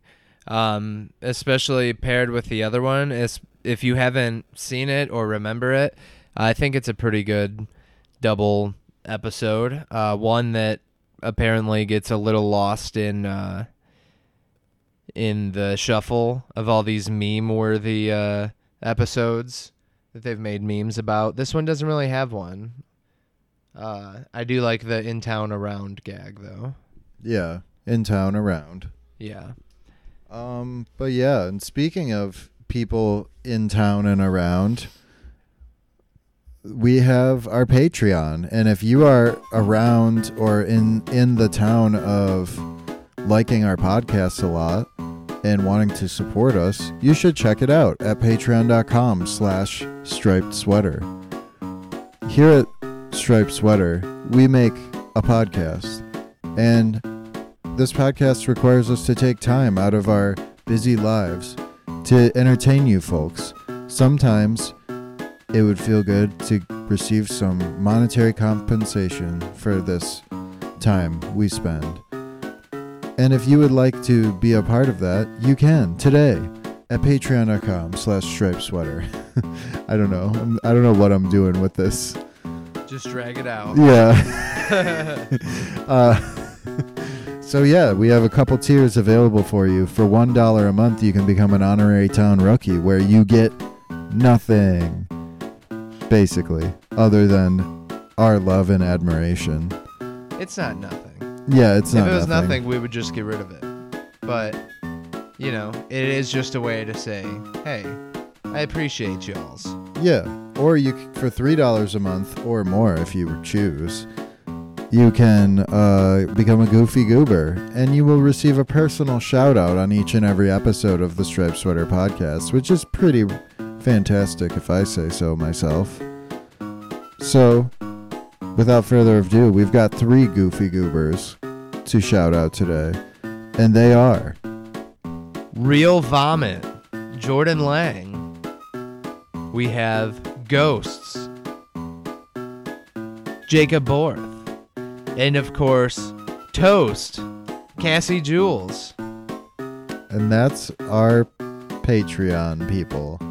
Don't forget that we do have a Discord channel that is hardly used, but there is a special channel only for Patreon subscribers to talk to us directly. It'll be used a lot more if you, the listener, gets on there right now and starts a conversation. You might even hear from me or Zach. Yeah, if you, Probably Zach. if you, the content creator, actually gets on the Discord as well. I looked at it. Good, good. Yeah. I looked at You it. hear that, everyone? He looks at it. He sees. I see.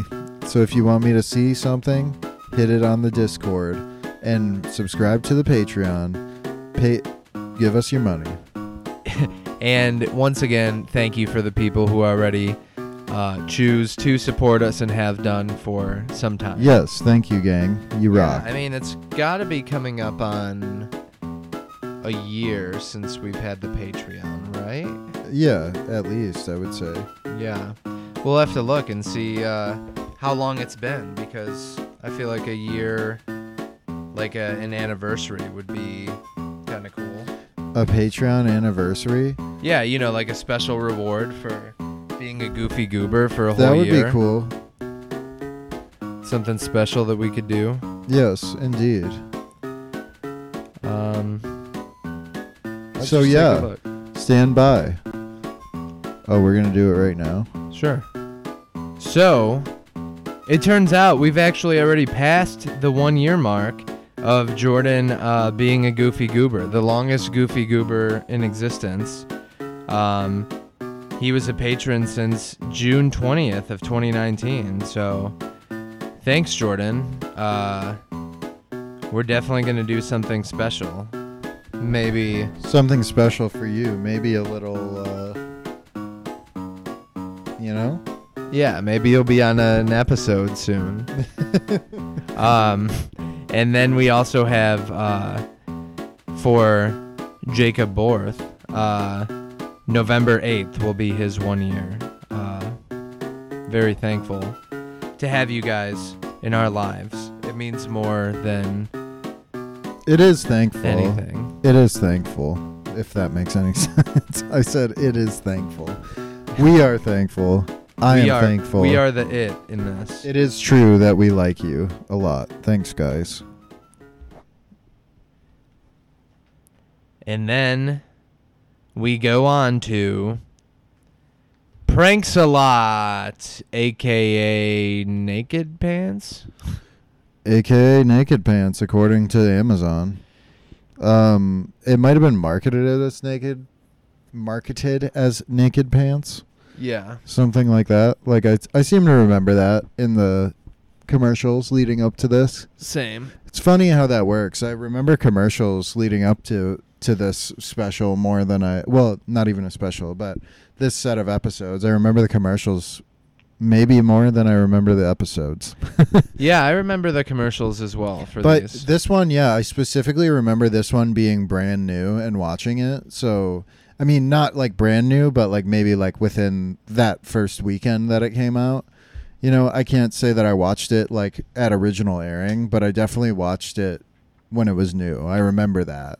for sure. With this episode more so than The Strangler for some reason. But um anyway, it was a storyboard directed by Paul Tibbitt and Kent Osborne. Storyboard artists were Carson Kugler, Caleb Meurer, and William Reiss. Written by Paul Tibbitt, Kent Osborne, and Meriwether Williams. Animation director was Andrew Overtoom, and creative director, I didn't see what it was. You have to go back. oh, geez. I'm just kidding. We know who it was. Twas Drymon, That's an actual 100% attendance record. friend of the show, Derek Drymon. Yes, and we are not sure, but his reign may be over sooner than we think. Yeah, I don't know. I think maybe because I know there that most of the original team leaves after this season, after the movie. So that'll be interesting to see. But so far, he's done everyone. Uh, this episode starts at the Palace of Pranks, which is. It looks like a giant seashell uh, with a metal like door, but there's also a gigantic clown like standing on top holding the sign. Uh, it's an interesting little place. I've never seen anything really like that in my life, in real life, but uh, it is what it is. yeah, the yeah. I mean, it's quite a like. They must do good business to have such like an expensive like custom sign like that. You know, Probably from all these suckers. all these suckers who still believe in love. Yeah, so uh, SpongeBob is showing Patrick the place. It seems like, you know, SpongeBob has been here. This is SpongeBob's zone. Patrick is is new. Yeah, he's a little uh he's a little prankster himself. He goes, "That's where I this is where I got my gag peanut brittle can." Oh boy, peanut brittle. And every time I hear pe- people say peanut brittle, I always think peanut brittle cuz I actually like saw this before I really knew what peanut brittle was, I feel like. You're. I I don't know why. I just always think of this. Um, Interesting. But he, uh, it's like a can that has a big peanut on it, and it says peanut brittle. And Patrick's like, "Oh boy, peanut brittle, give me!" And he tries to open it. SpongeBob even tells him, "Wait, it's a booby trap. Remember?" He's like, "Nice try, SquarePants, but it's not gonna work this time. I'm gonna have some of your delicious peanut brittle." Reverse psychology, maybe. Nope. He opens it, and all these like little plastic tubing come out. Yes, and um, yeah, the snakes, like the, I think they call those snakes. Yeah, they like compress. You you put them all in there, and then they pop out. Because I've only ever so- seen that in real life, like once. Yeah, it's been only a couple times for me. I too. remember someone like had one and they brought it in to like show and tell or some shit. Yeah, I was a bigger fan of the fake lighters that would shock people. I might have mentioned it on here, but when I was younger, my parents used to have like a lot of parties with family uh, and like family friends. Family ragers. Yeah, but like it was like a constant thing, you know, for a while. Yeah. So they like everybody smoked cigarettes in the 90s, obviously. Oh yeah. So they would all go in the garage for some reason. Probably because they were smoking more. I don't know. I think it was all just cigarettes, though. They were probably Oh, I think more. because I remember like because it raining and stuff like that. That makes sense. sure. Um, but I remember I would go up. You know, everybody would be kind of like drinking and stuff, and I'd be going up asking people if they needed a light, and then have like the fake lighter. They probably knew and were just like, Humoring you. "Yeah, exactly." Uh, but it was pretty funny. I don't know. That was my thing. Great, great times. One of many, right? Uh, the good old like- '90s when everyone smoked. There was like that. I mean, that is true. Like more, more, pe- more people smoked, definitely. yeah, definitely. Everybody's it's- parents. And I mean, no offense, because I know people who smoke still, and like friends of mine smoke and stuff. But like, if you're still smoking in like the year 2020, like, what is wrong with you? Like, get it together. Like, well, it's shit. you know, it's actually like a physical thing. No, I know, I get it, I understand. I mean, I I used to smoke. I just feel like I'm just like, dude, like that is so like. Like we know. Why would you do it? Yeah, like there's no like. You know, in the Frank Zappa interviews, that was one thing he mentioned that he didn't think that uh, cigarettes and tobacco was as harmful as they made it out to be, and he Yeah. said. He said that it was like breakfast for him, you know, that that's how he got his nutrients and shit wow, like that. Interesting. Yeah, because they asked why if he was still smoking even though he had cancer. You know. Yeah. Yeah, no, I know he's like uh, a big he was a big time smoker and it killed him. Yeah, that's what it does. yeah. But I also remember like everything that was white in people's houses, like being that weird yellow color. You know. That's, Yeah. That screams '90s to me for some reason. I get what you're saying. Maybe yeah. because things didn't have the same kind of like protective. You know, or they're using different materials people now. But I think it's smoked. just yeah. And I mean people smoked in the 80s and the 70s and the 60s like people just used to smoke a lot more. Yeah, like houses smelled like cigarettes. Some still Oh, do, yeah. but I think for the most part, people just don't want that, even if they smoke. you know? right, right, for sure. It's it, it definitely is a lot.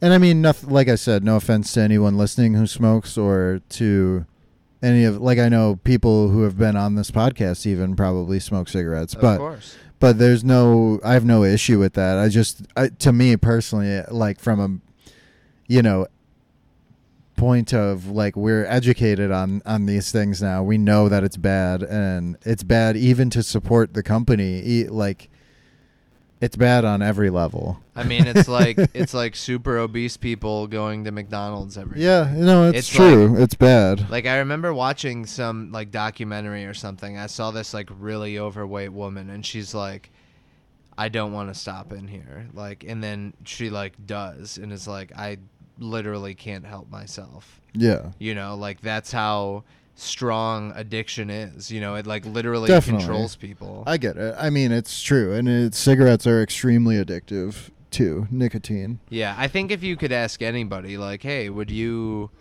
like, would you want to stop smoking cigarettes, like, right now, if, you know? If it were that simple, right? Yeah, I would think some people would. Probably not, definitely not everybody. Probably most people, though. You're probably right about if that. If they were like, if you could do that and you like wouldn't crave it, you wouldn't like miss it, would you? Would you quit? I think people would say yeah for sure. But yeah, you know, it's like, what what's the point of life, anyways? yeah, it's true. Yeah. Uh, so to go back to something lighter, uh, you know, Patrick opened the Back C-nut to the brittle. prank shop. Uh, there's the tubing everywhere, and SpongeBob's like, ha, "It gets funnier every time you say it." Because when he's like, sa- "Where's the Cena brittle?" Right. and he thinks he's like playing along with the joke, like "Yeah," and this but is Patrick's serious, this is obviously something that's happened more than once with him. right? Um, but SpongeBob just laughs and uh, he wants to like go inside. He's like, uh, "Let's go inside." And cut back to Patrick, who's crying now, and he just goes, "Cena brittle." Yeah. um. So yeah, they are in the prank store. That's a which is a new location. There's a prankster in the prank store. And yeah, it's like a it's like a big store, you know. Uh, it's like aisles and aisles of pranks, gags, and gross out toys. And, There's nothing um, like the cheap sm- the or the smell of cheap plastic novelty items. I can kind of agree with that. It's probably what a sex shop smells like. Probably with more rubber. You would know. Um, but Wait, yeah, are you then- saying that the man who stuck a rubber fist in my noose was a homosexual? news was a homosexual? He's like so like. yeah. Oh man. Are you telling me the man who tried to put a rubber fist in my anus was a homosexual? Uh Borat, remember? Uh That was a joke on another podcast I listened to where they were like, "Isn't it just the worst when you hear somebody like just be like very nice or something?" And he's like, and the one guy's like, "I think it'd be okay if you came about it like very nice." Borat, remember? Like, right. If you just said it like that. yeah, right. Very nice. How much? yeah, like Remember from Borat, the film? right, right. well, we talked about that too, covering that movie, like how it would just be bad because we would it would just be like flashbacks of like 2005 or whatever. I know. I, when the, everybody talks like that. right, right. My wife. Funniest shit I've ever seen. Uh, it was funny. I found out that that's like a meme. I didn't know about Pickle Rick. The meme is, I shit you not, he turns himself into a pickle. Funniest shit I've ever seen. Like it's normal. They have one where it like, it looks like Bernie Sanders is saying it, but it's like faked. There's one of uh, Deku from My Hero Academia. You know, Nice. Izuku Midoriya. He's like, he turned himself into a pickle. That must be his quirk. Funniest shit I've ever seen. America, I shit you not. He turns himself into a pickle. Turn myself into a pickle, Morty! He turns himself into a pickle. That must be his quirk. He's called Pickle Rick. Funniest shit I've ever seen. I'm Pickle Rick!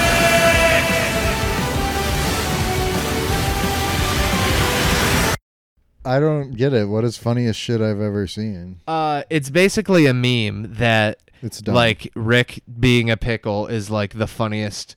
It's like, oh my god, he's a pickle. Like how just simple humor that is, you know? Yeah. And they're like, this is the funniest shit I've ever seen in my life. That was like that was I remember that was I remember when that episode the Pickle Rick episode came out because I was not watching the show at that time, but social media like exploded. Like, oh my god, he's a fucking pickle. This is so funny. Like, I Yeah, and I it was remember that was weird. part of the reason why I was like, fuck this show. This is stupid. Well, I liked the show, and then everybody was like, "Oh, you know," you'd ask someone, "You seen Rick and Morty?" And they're like, "Oh yeah, Pickle Rick," and it's like, "No, stop! This is like, uh, They're like "I'm Pickle Rick. yeah." It's funny, Oh, like it, it was is. funny. at No, it's a good but it's not episode, like too. It's the- really good. It's not the embodiment of the show or anything. I know it's so dumb. oh Um, man. So they're in the store. Uh, they're looking at the aisles, right? They've got pranks, and there's like some fake poop, even. Uh, Oh, yeah. Gags. Gross out toys, as far as the eye can see. Yep. And uh, yeah, he's like, "What would it be, Patrick?" And then he's, uh, "Is or is it everything I said it would be, Patrick?" And he's like, uh, "Hey, Cena Brittle." He's in another aisle, and you see the snakes explode everywhere, and he's like, "Oh darn it!" um, and Still that's when we for meet Frank, which is like the eighth fish in the series named Frank. He lo- he's wearing the same shirt as Dale from Supermarket Sweet. Yeah, yeah, and um, Sweep. and a uh, An eye patch. an eye patch. He's oh, Siri is talking to me. Ooh. He has a, a prank eye. a prank eye. Yes, and he's like, "Hey, SpongeBob, how's my favorite customer or my number one customer Exactly. doing? He's- SpongeBob is keeping them in business. Exactly. Great, Frank. This is my friend Patrick. He Somehow- wants to become a prankster too. What? Somehow SpongeBob is just able to afford so many things, and he literally spends enough money here to keep the business afloat. Yeah, where does all this money come from? He must be a trust fund kid or something, Or a drug dealer. or a drug dealer. SpongeBong hemp pants. Have you thought of this before? That's a thing. It was like Oh. a YouTube cartoon or some shit from like 2006, Gotcha. I think. Um, so yeah, uh, Frank is uh, being introduced to Patrick. Um, he's like he wants to become a prankster too. Uh, Frank, He's like, "Pleasure to meet you, Patrick," and he shocks him with his handshake. yeah, shakes his hand. There's the big buzzer on it. Um, Patrick screams. He's like, "That's your first lesson, uh, son." The granddaddy of all pranks, the joy buzzer, and it is. You know, it is old. I've got- Classic. I've gotten people with it before. It's, you know, classic. It's almost as classic as my favorite that still to this day somehow gets people because nobody expects it when you're, you know, talking to a 28 year old man. When you point out that somebody has mustard on their shirt and they look down and then you flick their nose and they feel like a piece of shit. that is classic. I They oh. feel like a piece of shit. Yeah, like uh you know Sean Lawhorn. Yeah. At, in the wrestling shows, he he thinks he's like the wrestling locker room prankster because he always taps people on the wrong shoulder. Oh. You know, and it's like? Oh, oh, Sean, You got me, you little Sean. devil. I remember he like did that, and I just looked at him, like I knew where he was, and I looked right at him, and he was, you know, he's nervously trying to like laugh, like haha, and I'm just like all serious, and he's like, ah, come on, man, like, yeah, what- come on, man. and I'm like, you have the audacity to prank me after, you know, you have freaking mustard on your shirt. And he looked down and I got him and he, I, I feel like that moment changed his life. He, I don't think he's ever gotten over He's never been the same since. the old switcheroo. Yeah. Uh, oh, that's so good. Poor guy. That's when he started looking like Chris Benoit. Really? Yeah. he went crazy. Oh, because of that, I think. holy shit. Oh man. Oh. Uh, so yeah, Patrick uh, Sweet doesn't Sean Lawhorn. Foghorn Lawhorn. that should be his name. Holy shit. I say, I say, a German suplex. Oh man, Uh, that is such inside humor. no, Yeah, sorry. nobody who listens to this will get what we're talking about. Sorry, it wasn't funny, everyone. I'll say, I'll say it. Uh, Patrick. Patrick uh, is like, I don't get it. He doesn't understand why he was shocked. And Frank's like, You don't have to get it. The prank is for the enjoyment of the prankster. And I mean, it really is. It's laughter at other people's expense. But sometimes you can have a funny Fuck 'em. thing. I will say, I this is gonna be a little longer just because I have so many pranks. I Oh feel boy. like. I used to do a lot of pranks. Oh, Did boy. you growing up? Not a lot. You know, I would like. di- I I've ding dong ditched more houses than at least I would say at least a hundred different houses. okay, yeah, that's more which than is I've kind done. of a lot, right? Yeah. And I would do things like I remember I'd put like a cup on top of the door with water, you know, and my mom would like come in, get hit in the head with a cup, and get water spilled uh, in the bathroom. Or the classic that I did to Angie when I remembered that this was like a thing I used to do. Uh, with clear tape, you tape the uh, the sprayer nozzle on the sink in the kitchen. So when somebody goes to just turn the water on, it sprays them. Yes. Classic. Like that was one where I did it and Angie like could not stop laughing just at how stupid it was, you know. Yeah. That's good. so Alright. sometimes, you know, it's good for the the pranky. All right, so pranks. Uh He's like, yeah, pranks. Frank is the prank master. He is he knows all of the pranks. Let's see what you've got. And he's like, "Well, I came in just this morning. This have kid. some gum." Yeah. This is a classic one as well, right? and it's some exploding gum. Patrick chews some and uh, blows his head clean off. Right. The the obvious thing here, if you know anything about classic Gum. pranks, is that they they make fake gum, you know, where you pull it and it shocks you. Yeah. People have used that in school for I, years. I remember seeing one where it was like, or it would snap your hand. yeah, it had like Yeah. a mousetrap mechanism on it. Yeah. And it would snap you. Yeah. On the bottom so you couldn't see it. Right. Um I yeah, that this this gag gave me trust issues. Yeah, um so that that's gag. the that's like the joke, right? But he grabs the gum and eats it and it's like, "Oh, this isn't what I thought it would be." And then it's like, "Oh, it explodes people." you know, it's like something that actually fucks people up. And Patrick only has a big bone sticking out of the big rip in his neck. yeah. One big bone. I, I like this too. Uh, uh, well, Patrick goes, I don't get it. Still doesn't get the joke, but uh, and it's not really a joke. It's more of like a hey, you're fucking dead kind of thing. Yeah. thing. Haha, now you're dead. SpongeBob's like, what can I get for one dollar? It's like one dollar will get you this fake gag dollar. Fool your friends into thinking you've got a real dollar. like what a joke that would be. I love be. that. And you just pay one real dollar for it instead. A whoopee cushion? Nah. Fake vomit? Nah. Real vomit? And there's like real vomit like on the counter. Like Yeah. that's got to be the first time we've ever seen vomit in SpongeBob. Like I- real- I think so. Vomit that came out of a human or a or a person or a Yeah. fish. and SpongeBob's like, "Oh, don't you have anything good?" And Frank says, "You know, there is one thing I've been saving for a real top of the line prankster. Invisible spray." And Patrick goes, "But I can see it." Great great little joke. Yes. Um and he's like, "Just think, think, of all the pranks we could pull with this baby. Exactly. SpongeBob gives him a bunch of money, uh, and he's like, "Now be careful, boys. It stains clothes." And they walk off. Did you see that chicken being hung in the back? It was uh, rubber chicken. Right, but it's being hung. Yeah. Like, I mean, other stuff is, but it's like by the neck. Yeah. Like it's That's how they committed hang chickens, suicide. I think. Or no, they probably chop the chicken's head off before they hang a chicken. and that's why I'm What? vegan. Yeah.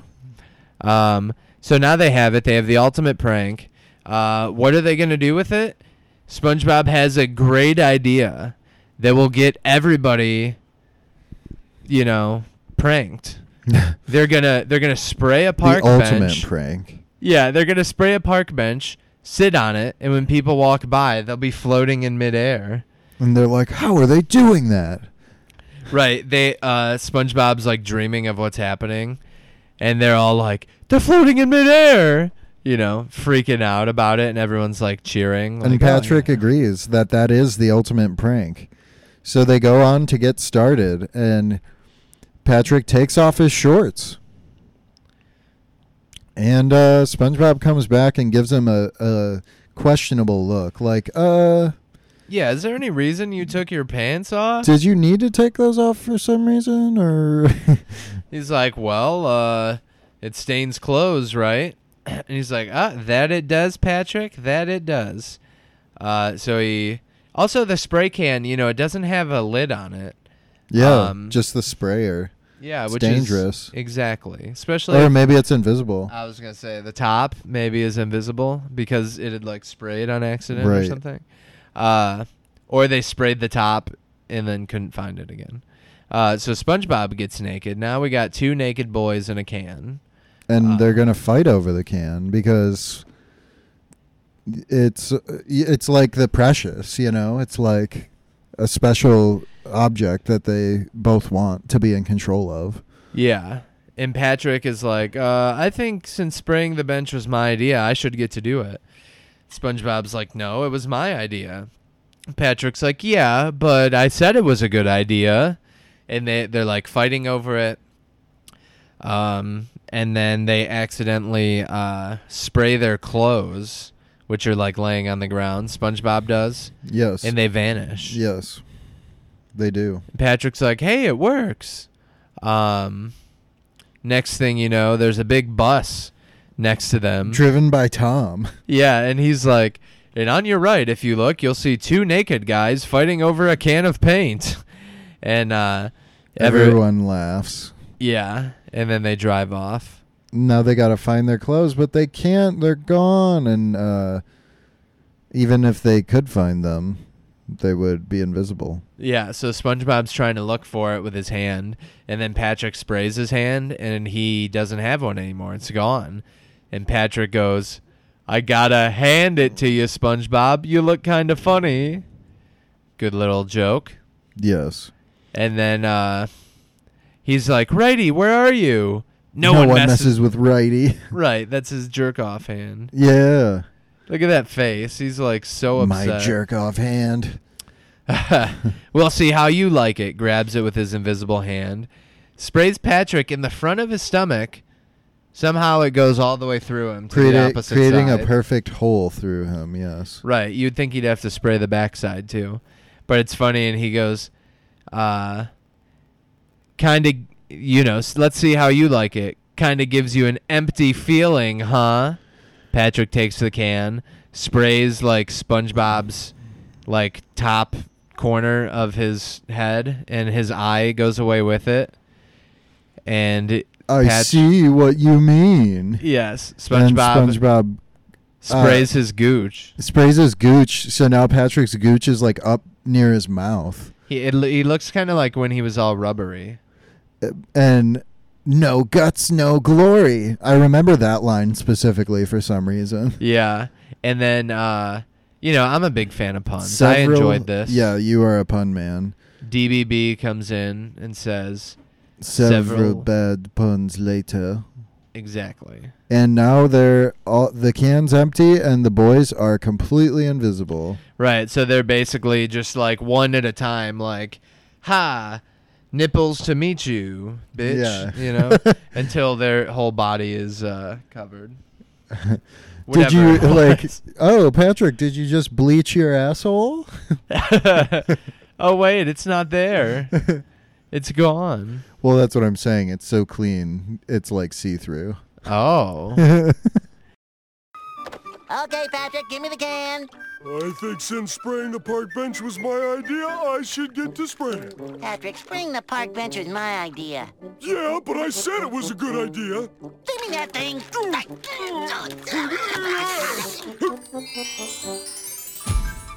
Hey, the invisible spray works! And on your right, if you look, you'll see two naked guys fighting over a can of paint. oh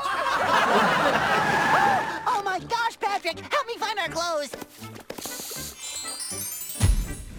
I gotta hand it to you, SpongeBob. You look kind of funny. Ah, Righty, where are you? no one messes with Righty. Ah, We'll see how you like it. Kinda gives you an empty feeling, huh? yeah. I see what you mean. No guts, no glory. Several bad puns later. uh, so the the can's empty. SpongeBob like shakes it and throws it real far. Um, so this is funny because there's no visuals to it. It's all audio, uh, which is kind of like it reminds me of Popstar. There's a scene where he's like, "Stop recording, man," and they like turn the camera off, and then uh, Connor's like talking with whoever. And there's like, oh my god, there's giant bees, and you just like hear, and they have like a flamethrower and shit. And he's like, tell me you got that. He's like, no, we, Right, you know, you told us to turn it off. Right. Uh, Get the Fucking bee out of here, man. Where are they coming from? I think they like my sunscreen. Why are you wearing sunscreen? It's overcast. It can still burn you through the clouds. Everybody knows that. Shit, grab my flamethrower. Here, that, yes! Yes! You get them! Oh my god! Wait! It's you!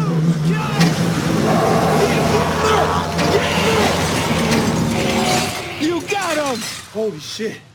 Camera guy, tell me you got that. You told us to stop filming. Oh, fuck! So the you know it's very basic. They just pan around like a scene to make it look like whoever's invisible is talking, but you can't see Giant anything. bees. That's. Tell me you got that. Yeah. um so Patrick's like, "Hey, I think I found our pants." And then you hear a rip and he's like, "Oops, here, these are yours." SpongeBob's like, "Fuck the pants, Patrick. We got to wash this fuck the pants off." and fuck you. Let's wash this shit off. So now they, uh, It pans over like they're walking. yeah. And he's like, hey, SpongeBob, do you know what time it is? Oh, sure, it's and he looks at his wrist, half past invisible.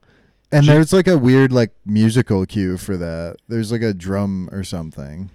Patrick goes, "Gee, it's getting late."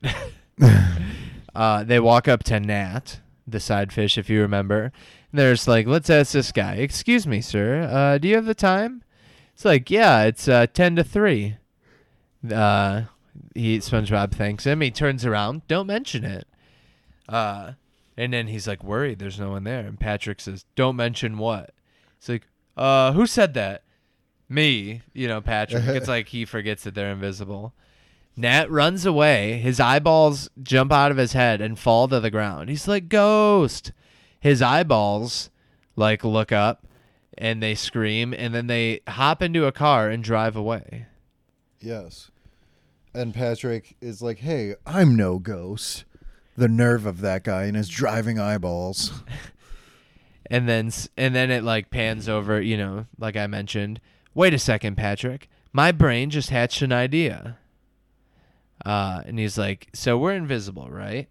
And it even, like, goes over just to Patrick saying, Yeah. It just pans back and forth to be like, it's him, it's him. Like it's now he's talking, now he's talking, but there's Right. nothing there. It's just the background. He's like, if that guy thought we were ghosts, we could haunt everybody in Bikini Bottom. It's the ultimate prank. And they even do, woo, high five. And you just hear the high five. Um, SpongeBob mentions, let's go scare us some suckers.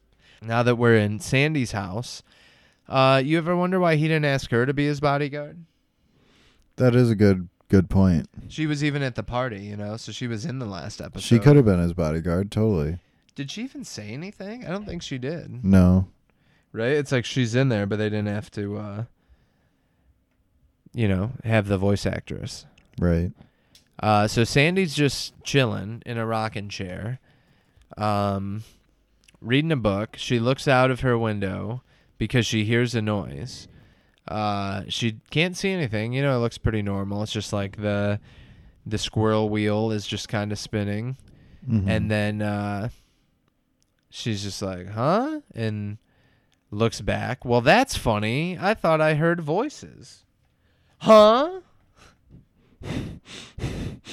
Uh peanut juice? Yeah, she's like, I thought I left that glass of peanut juice on the table. It's like on the floor, and she Yeah. points to it. Uh, walks over to this and didn't lamp. I toss that old lamp out yesterday? It's like a gross, like garbage s- covered, smelly lamp. Yeah, it's like broken. That's why she did it. But it also has like an old can and a banana on it. And since when did I acquire all these portraits of Patrick? Yeah, what a prank. There's even a rug that has like his that has Patrick's basic shape and face outlined in it. I know. I love. I love this little Patrick shrine. He's like riding a seahorse in one. Look at that one. It's that's like his hey there, baby. Hey, like baby. picking someone up at the bar. This is like it's just me, Goofy. This is my goofy face. Yeah. And then um you see the boys behind her uh with sheets over them and they're like, We're ghosts and she's like, Oh, I knew it was you guys. Joke's over, take off the sheets. And She's like, "This ain't she a pulls damn them rally." off. Yeah, this ain't this ain't a damn rally. And then um she sees that there's nothing under it. It has ghosts and she like r- runs into a like a little acorn shaped like escape pod that Yeah, like from Dragon Ball Z. It's Yeah. like the same kind of Saiyan space pod, but an acorn. Sure. And it uh shoots out and like b- breaks through the tree dome, breaches the water and lands back in this dead center of Texas. Yeah, Right, right where she belongs. It's like a map, and even on the map, it has like a water tower, a cowboy hat, the That's- capital. It's an oil it's an oil rig. Oh, Zach. well, come it's, on. it's blue liquid coming out of it. But It's not blue. It's, it's white black. then. It's Oh. white. Yeah. Black outline though. Um, so it like comes back to the tree dome. Apparently, it's not, you know, fucked up like it should be, right? Because all the water would go in there, making it completely useless. Yes, right. It would destroy the tree dome completely. Yeah, but uh, you just hear SpongeBob like, "Boy, we really scared her." Patrick asks who the next victim would be, and SpongeBob's like, "A better question is, who wouldn't it be?" And you can see the door open as it pans like they're leaving. Who's the next victim, you ask? This big curvy cutie. The Puff Mama herself. She's about to enjoy a double dark deep sea light diet cake. Um She's watching her figure. Yes. And She she's says- excited. She talks to it. You will soon be mine. She's excited to eat it. And just then, it starts to just be eaten out of thin air. And you see a nice chocolate covered mouth burping in Mrs. Puff's face. And um, Right in her face. she's like, oh,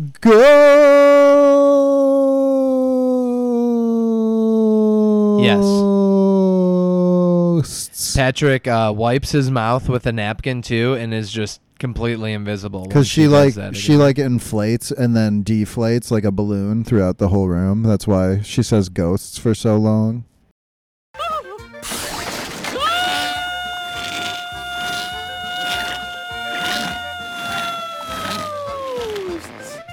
and she's like completely deflated at the end. Yes. she got super scared. Uh, Squidward's painting a picture of himself. Uh, the brush paints a real life like big mustache on Squidward. Um, Right. So now not only are they ghosts, but they can like bend time and space. Yes. uh, he runs out of his house, uh, it, like not through the door, but through the wall, like everybody did last time. That's a nice tie to the last episode. Yep. We've got a surfing fish who's like cowabunga, or no, he doesn't say that, right? He's just surfing, and then there's just a board that says cowabunga. Yeah. And It's like ghosts, and he uh, screams Apparently, and falls. his name's Bill. I was gonna say he's not Sandals or Scooter. Right. But he's Bill. I guess. that he is. This girl's like s- squatting and just like She's she's dropping it low. Yeah. She's dropping her weapon. There's like Fred with his eye bulging out of his head. Ghosts. Yeah. Yeah. Weird old man fish. That's the I love, I love the, the young young people, people. fish. Yeah. Yeah. Um ghosts and then Sandals goes toast and he just holds up a picture of toast. And then Looks like him. Harold's taking a dump. Yeah, and he looks all sick. A painful like- dump, yeah. He's like ghosts. Cut to uh this scene is basically SpongeBob's reading the newspaper that says "Town scared, Bikini Times," and there's like a dude with eyeballs popping out, and Patrick's like reading one that's upside down, but he can still read. Actually, it's interesting. Yes. Um, he's like, "There's only one guy left to scare, and we've pranked everybody." Uh, and then it shows the inside article that SpongeBob's looking at, and it says, "Krabs last to be haunted." Says, "I ain't afraid of no ghost," which is a similar or uh, like a famous line, right? Yes. And if you and the rest of the text is all just like Ghostbusters. mostly like gibberish. It looks like. Right. It's it's really just like nonsense. Um, but Patrick's reading it upside down, and it shows the version that he's reading, but he still says it says he isn't scared of ghosts, so he he can read it. Yes. He's not a scared of no ghosts. So we cut to the Krusty Krab. Krabs is prepared. He's got blinds up, and he's just waiting for these ghosts to haunt him. And uh, he's like, "Ghosts? I ain't afraid of no ghosts. Every sailor knows a ghost won't come near a fella as long as he is wearing a spotted neckerchief, Yeah, and it's just like has a dried up sea leprechaun." Yeah, so he has like a blue polka dotted blue and white neckerchief. His uh dried up sea leprechaun looks like an actual like leprechaun, you know? It has like a a walking stick and uh, a buckle hat, like a green one with a clover. Mhm. And uh, it looks like he's just turned into dust though. Yes. Uh, and it's in a bottle that he's wearing. And of course, you know, a bit of gold never hurt. He's got a chain that says Foxy in gold lettering, Yes. like cursive. And his white chest hair is bursting out of his collar. It's all curly. Oh, it's like man. Joe Biden's legs. Oh boy. You know, where he's like, I used to like to let the kids rub my legs in the pool. Oh boy. Uh, he he said that before, but What then then he's like, but to be on the safe side, I'm also wearing me pants and a Melvin knot. So like he's basically wedging himself, Giving himself a wedgie. Yep. like wearing a thong now. Yes. Um, got me shivering timber brace, so he can't like shake his legs because his legs are like handcuffed together. Yes. essentially. Um, and he's wrapped up in a suit of anti-ghost armor. And, he's got the hairs on his neck taped down. Yep. Uh, so they can't stand up, so you can't get scared. That's how that works. Exactly. Um, the armor he's wearing is like he's just in a barrel with chains, and he also has like this contraption on his head that has like lanterns on the side. Yeah. But of course, if none of that works, he has his secret weapon, the Spectre Deflector, and uh, it's a paddle ball with a string. You know, he's like, just try to get me a ghost, bring it on. Just then, the lights go black. Yes, and he is already like a little bit spooked. You can tell the doors open, and they're like, "Krabs, we've come to haunt you." They're like knocking shit over and picking stuff up. Yeah, and like walking He's it like, toward Stay him. back. I'm well armed. I I'm warning you. And they're like walking all around him, and um, He's paddle balling at them. right. And then one of them grabs the ball, and it's like elongated, like stuck in midair, and you just see a pair of scissors come and cut it. Yeah, just a big old pair of scissors. That's the second time somebody's cut a string with scissors. I Well, know. the first time it was SpongeBob. But still, scissors cutting things. yeah, that's the key. Yes. Uh, so then Krabs has nothing now, and basically it just well, they do the the gimmick where it's like real quiet, and then they go, "Boo," And and, then- all of his shit flies off because he gets so scared. Yeah, and his like tongue sticking out. He's crazed. That's a good, yeah, that's a good drawing of Krabs there for sure. Right. So he's running away. Uh, he tries to get out the door, but he just runs into it, and they're like, "You can't escape, Krabs. We've glued the door shut." And you can see that it's glued shut. Um, they've thought of everything. He tries to jump out the jump through the window, but they've been replaced by rubber.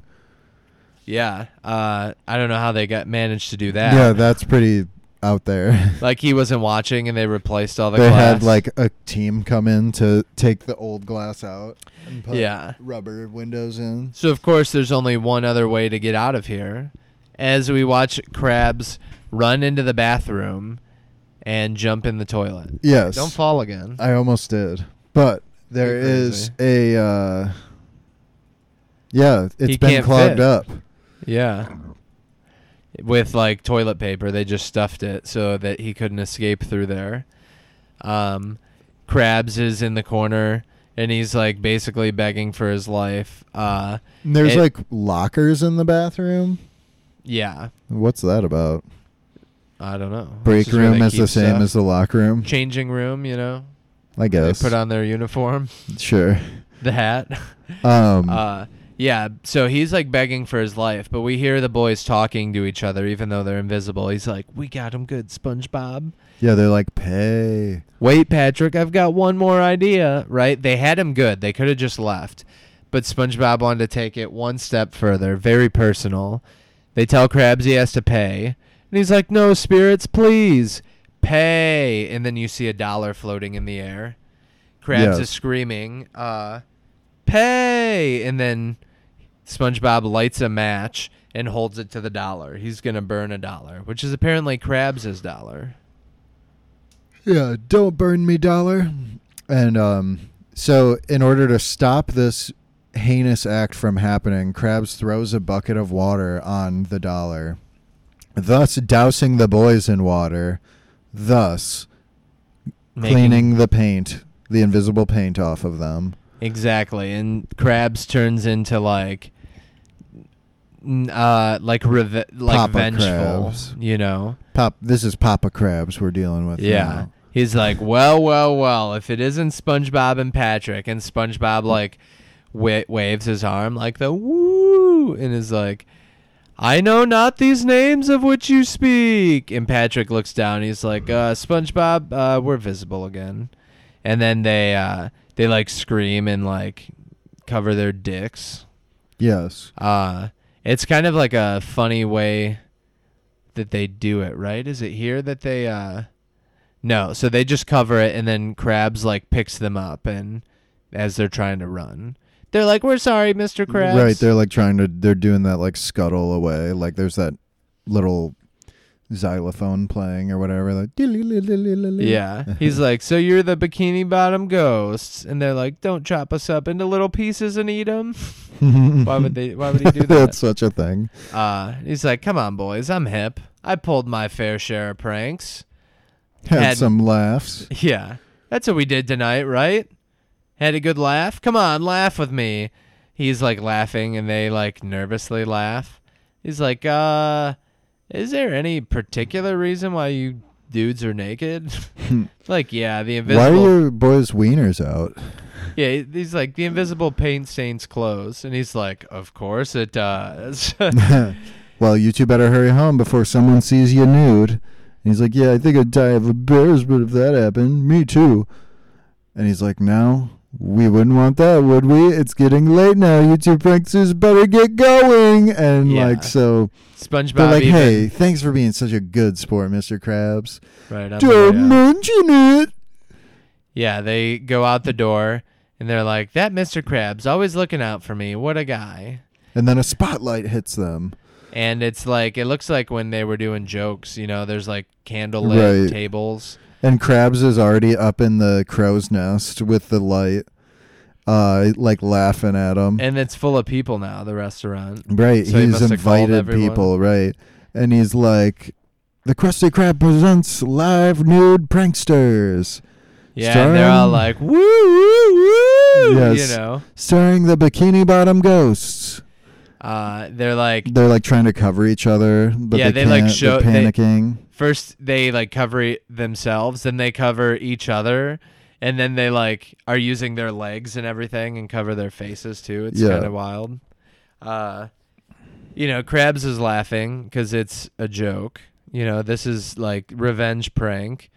Sandy even gives them like the Sandy whistles with her fingers yeah through through her glass helmet. yeah. Um, That's something. Yeah. So uh, Mrs. Puff is at the same table too. She's taking pictures. Uh, Squidward's there. He's got his arms up, like ha ha ha. He Fuck loves you it. guys. yeah. There's all the random fish too up there. They love it. Look at those private parts. Look at those sponge testicles. Yeah. They're beautiful. Uh, and then SpongeBob with the closing line, he's just like, Patrick, yeah, we should have bought the whoopee cushion. But um, Boom. If they would have, they never would have gotten into all that trouble. That Mr. Krabs always looking out for me. What a guy. Yeah. The Krusty Krab presents Live Nude Pranksters, starring the Bikini Bottom Ghosts.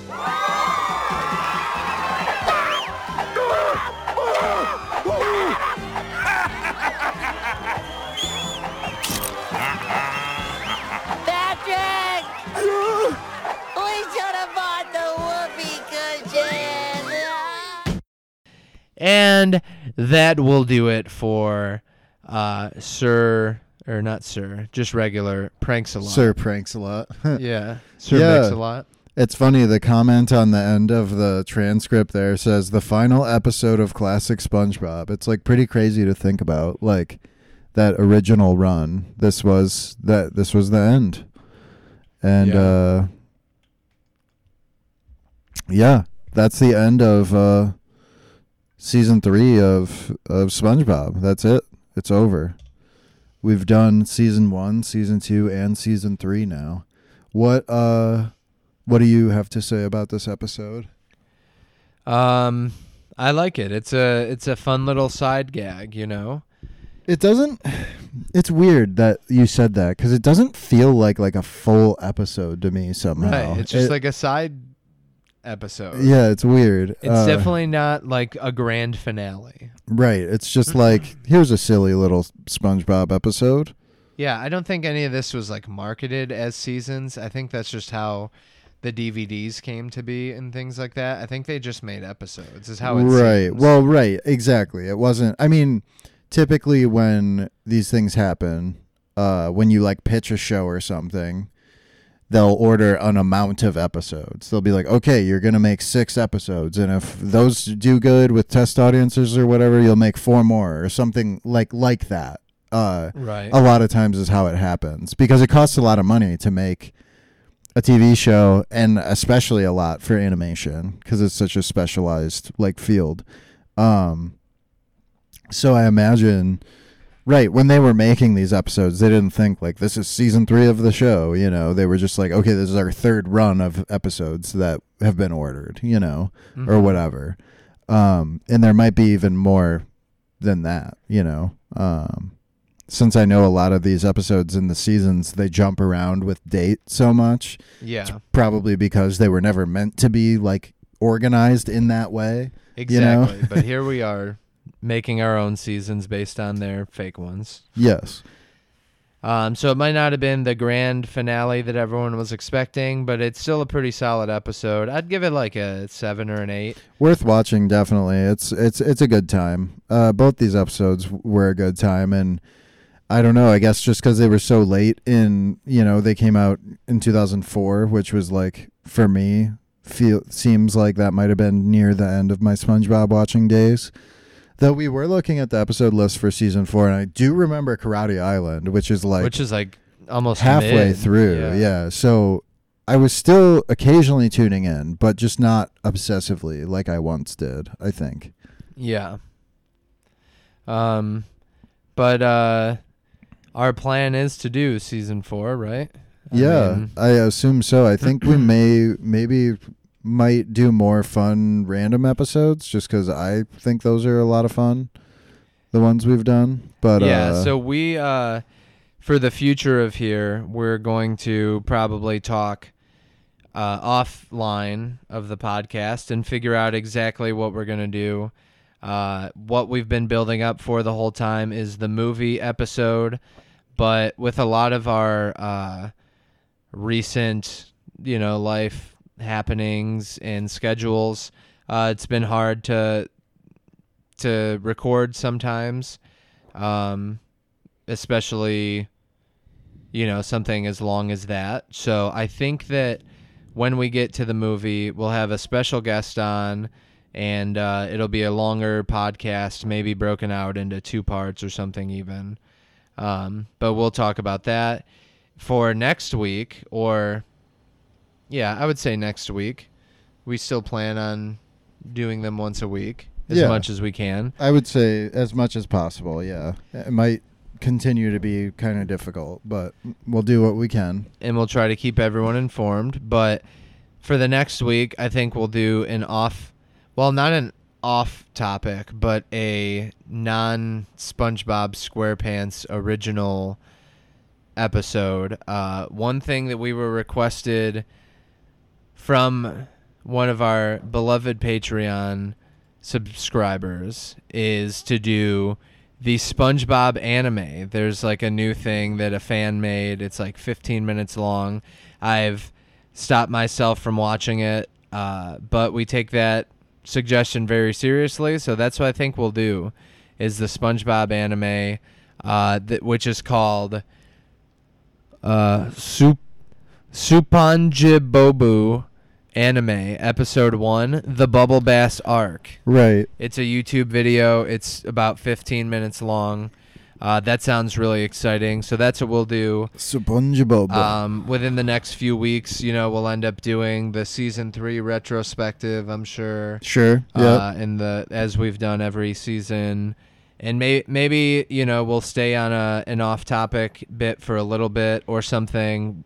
We'll figure it out. We don't really have a plan right now uh, but we'll let everyone know but stay tuned for next week Indeed. Stay tuned, folks. I have been Alexander Beardsley, one half of your hosts. I'm available on the internet at the name Ashton Wagandha. That's at Ashton Wagandha, A S H T O N W A G A N D H A. That is where you find me. I'm still working on music stuff, still doing this and, and that and uh, the other thing. So check it out. Maybe I'll be on the Discord or something. Cool. I'm Zach Main, totally red underscore Zach. Uh, you can find me online under those names as well as Mystified. Uh, I might stream Fall Guys more since I'm playing it. I don't know. I'm really just playing it for fun. I think if there was any interest in it, I would. But uh, otherwise, it seems like I don't know streaming. Unless I like we like plan something like a special one, just regular streaming doesn't ever seem to work very well. Uh, you can find us on Facebook, send us a message through there or through Stripe Sweater Productions at gmail.com. Find our Patreon, patreon.com slash stripe sweater. Uh, this, that, and the other. and Yes. that's it. I mean, that's the end of season three of SpongeBob. It's been quite the ride. It's been, what, over a year and a half now? Or, yeah, yeah. Of this podcast? Yeah. Yeah, definitely. Um, and it's been great to be able to do this so far. So I hope you all have enjoyed listening to us talk about SpongeBob as we have uh, telling you about it. Yes. Thanks for listening, fam. We appreciate you lots. It's been a lot of fun. Indeed. So then that's it.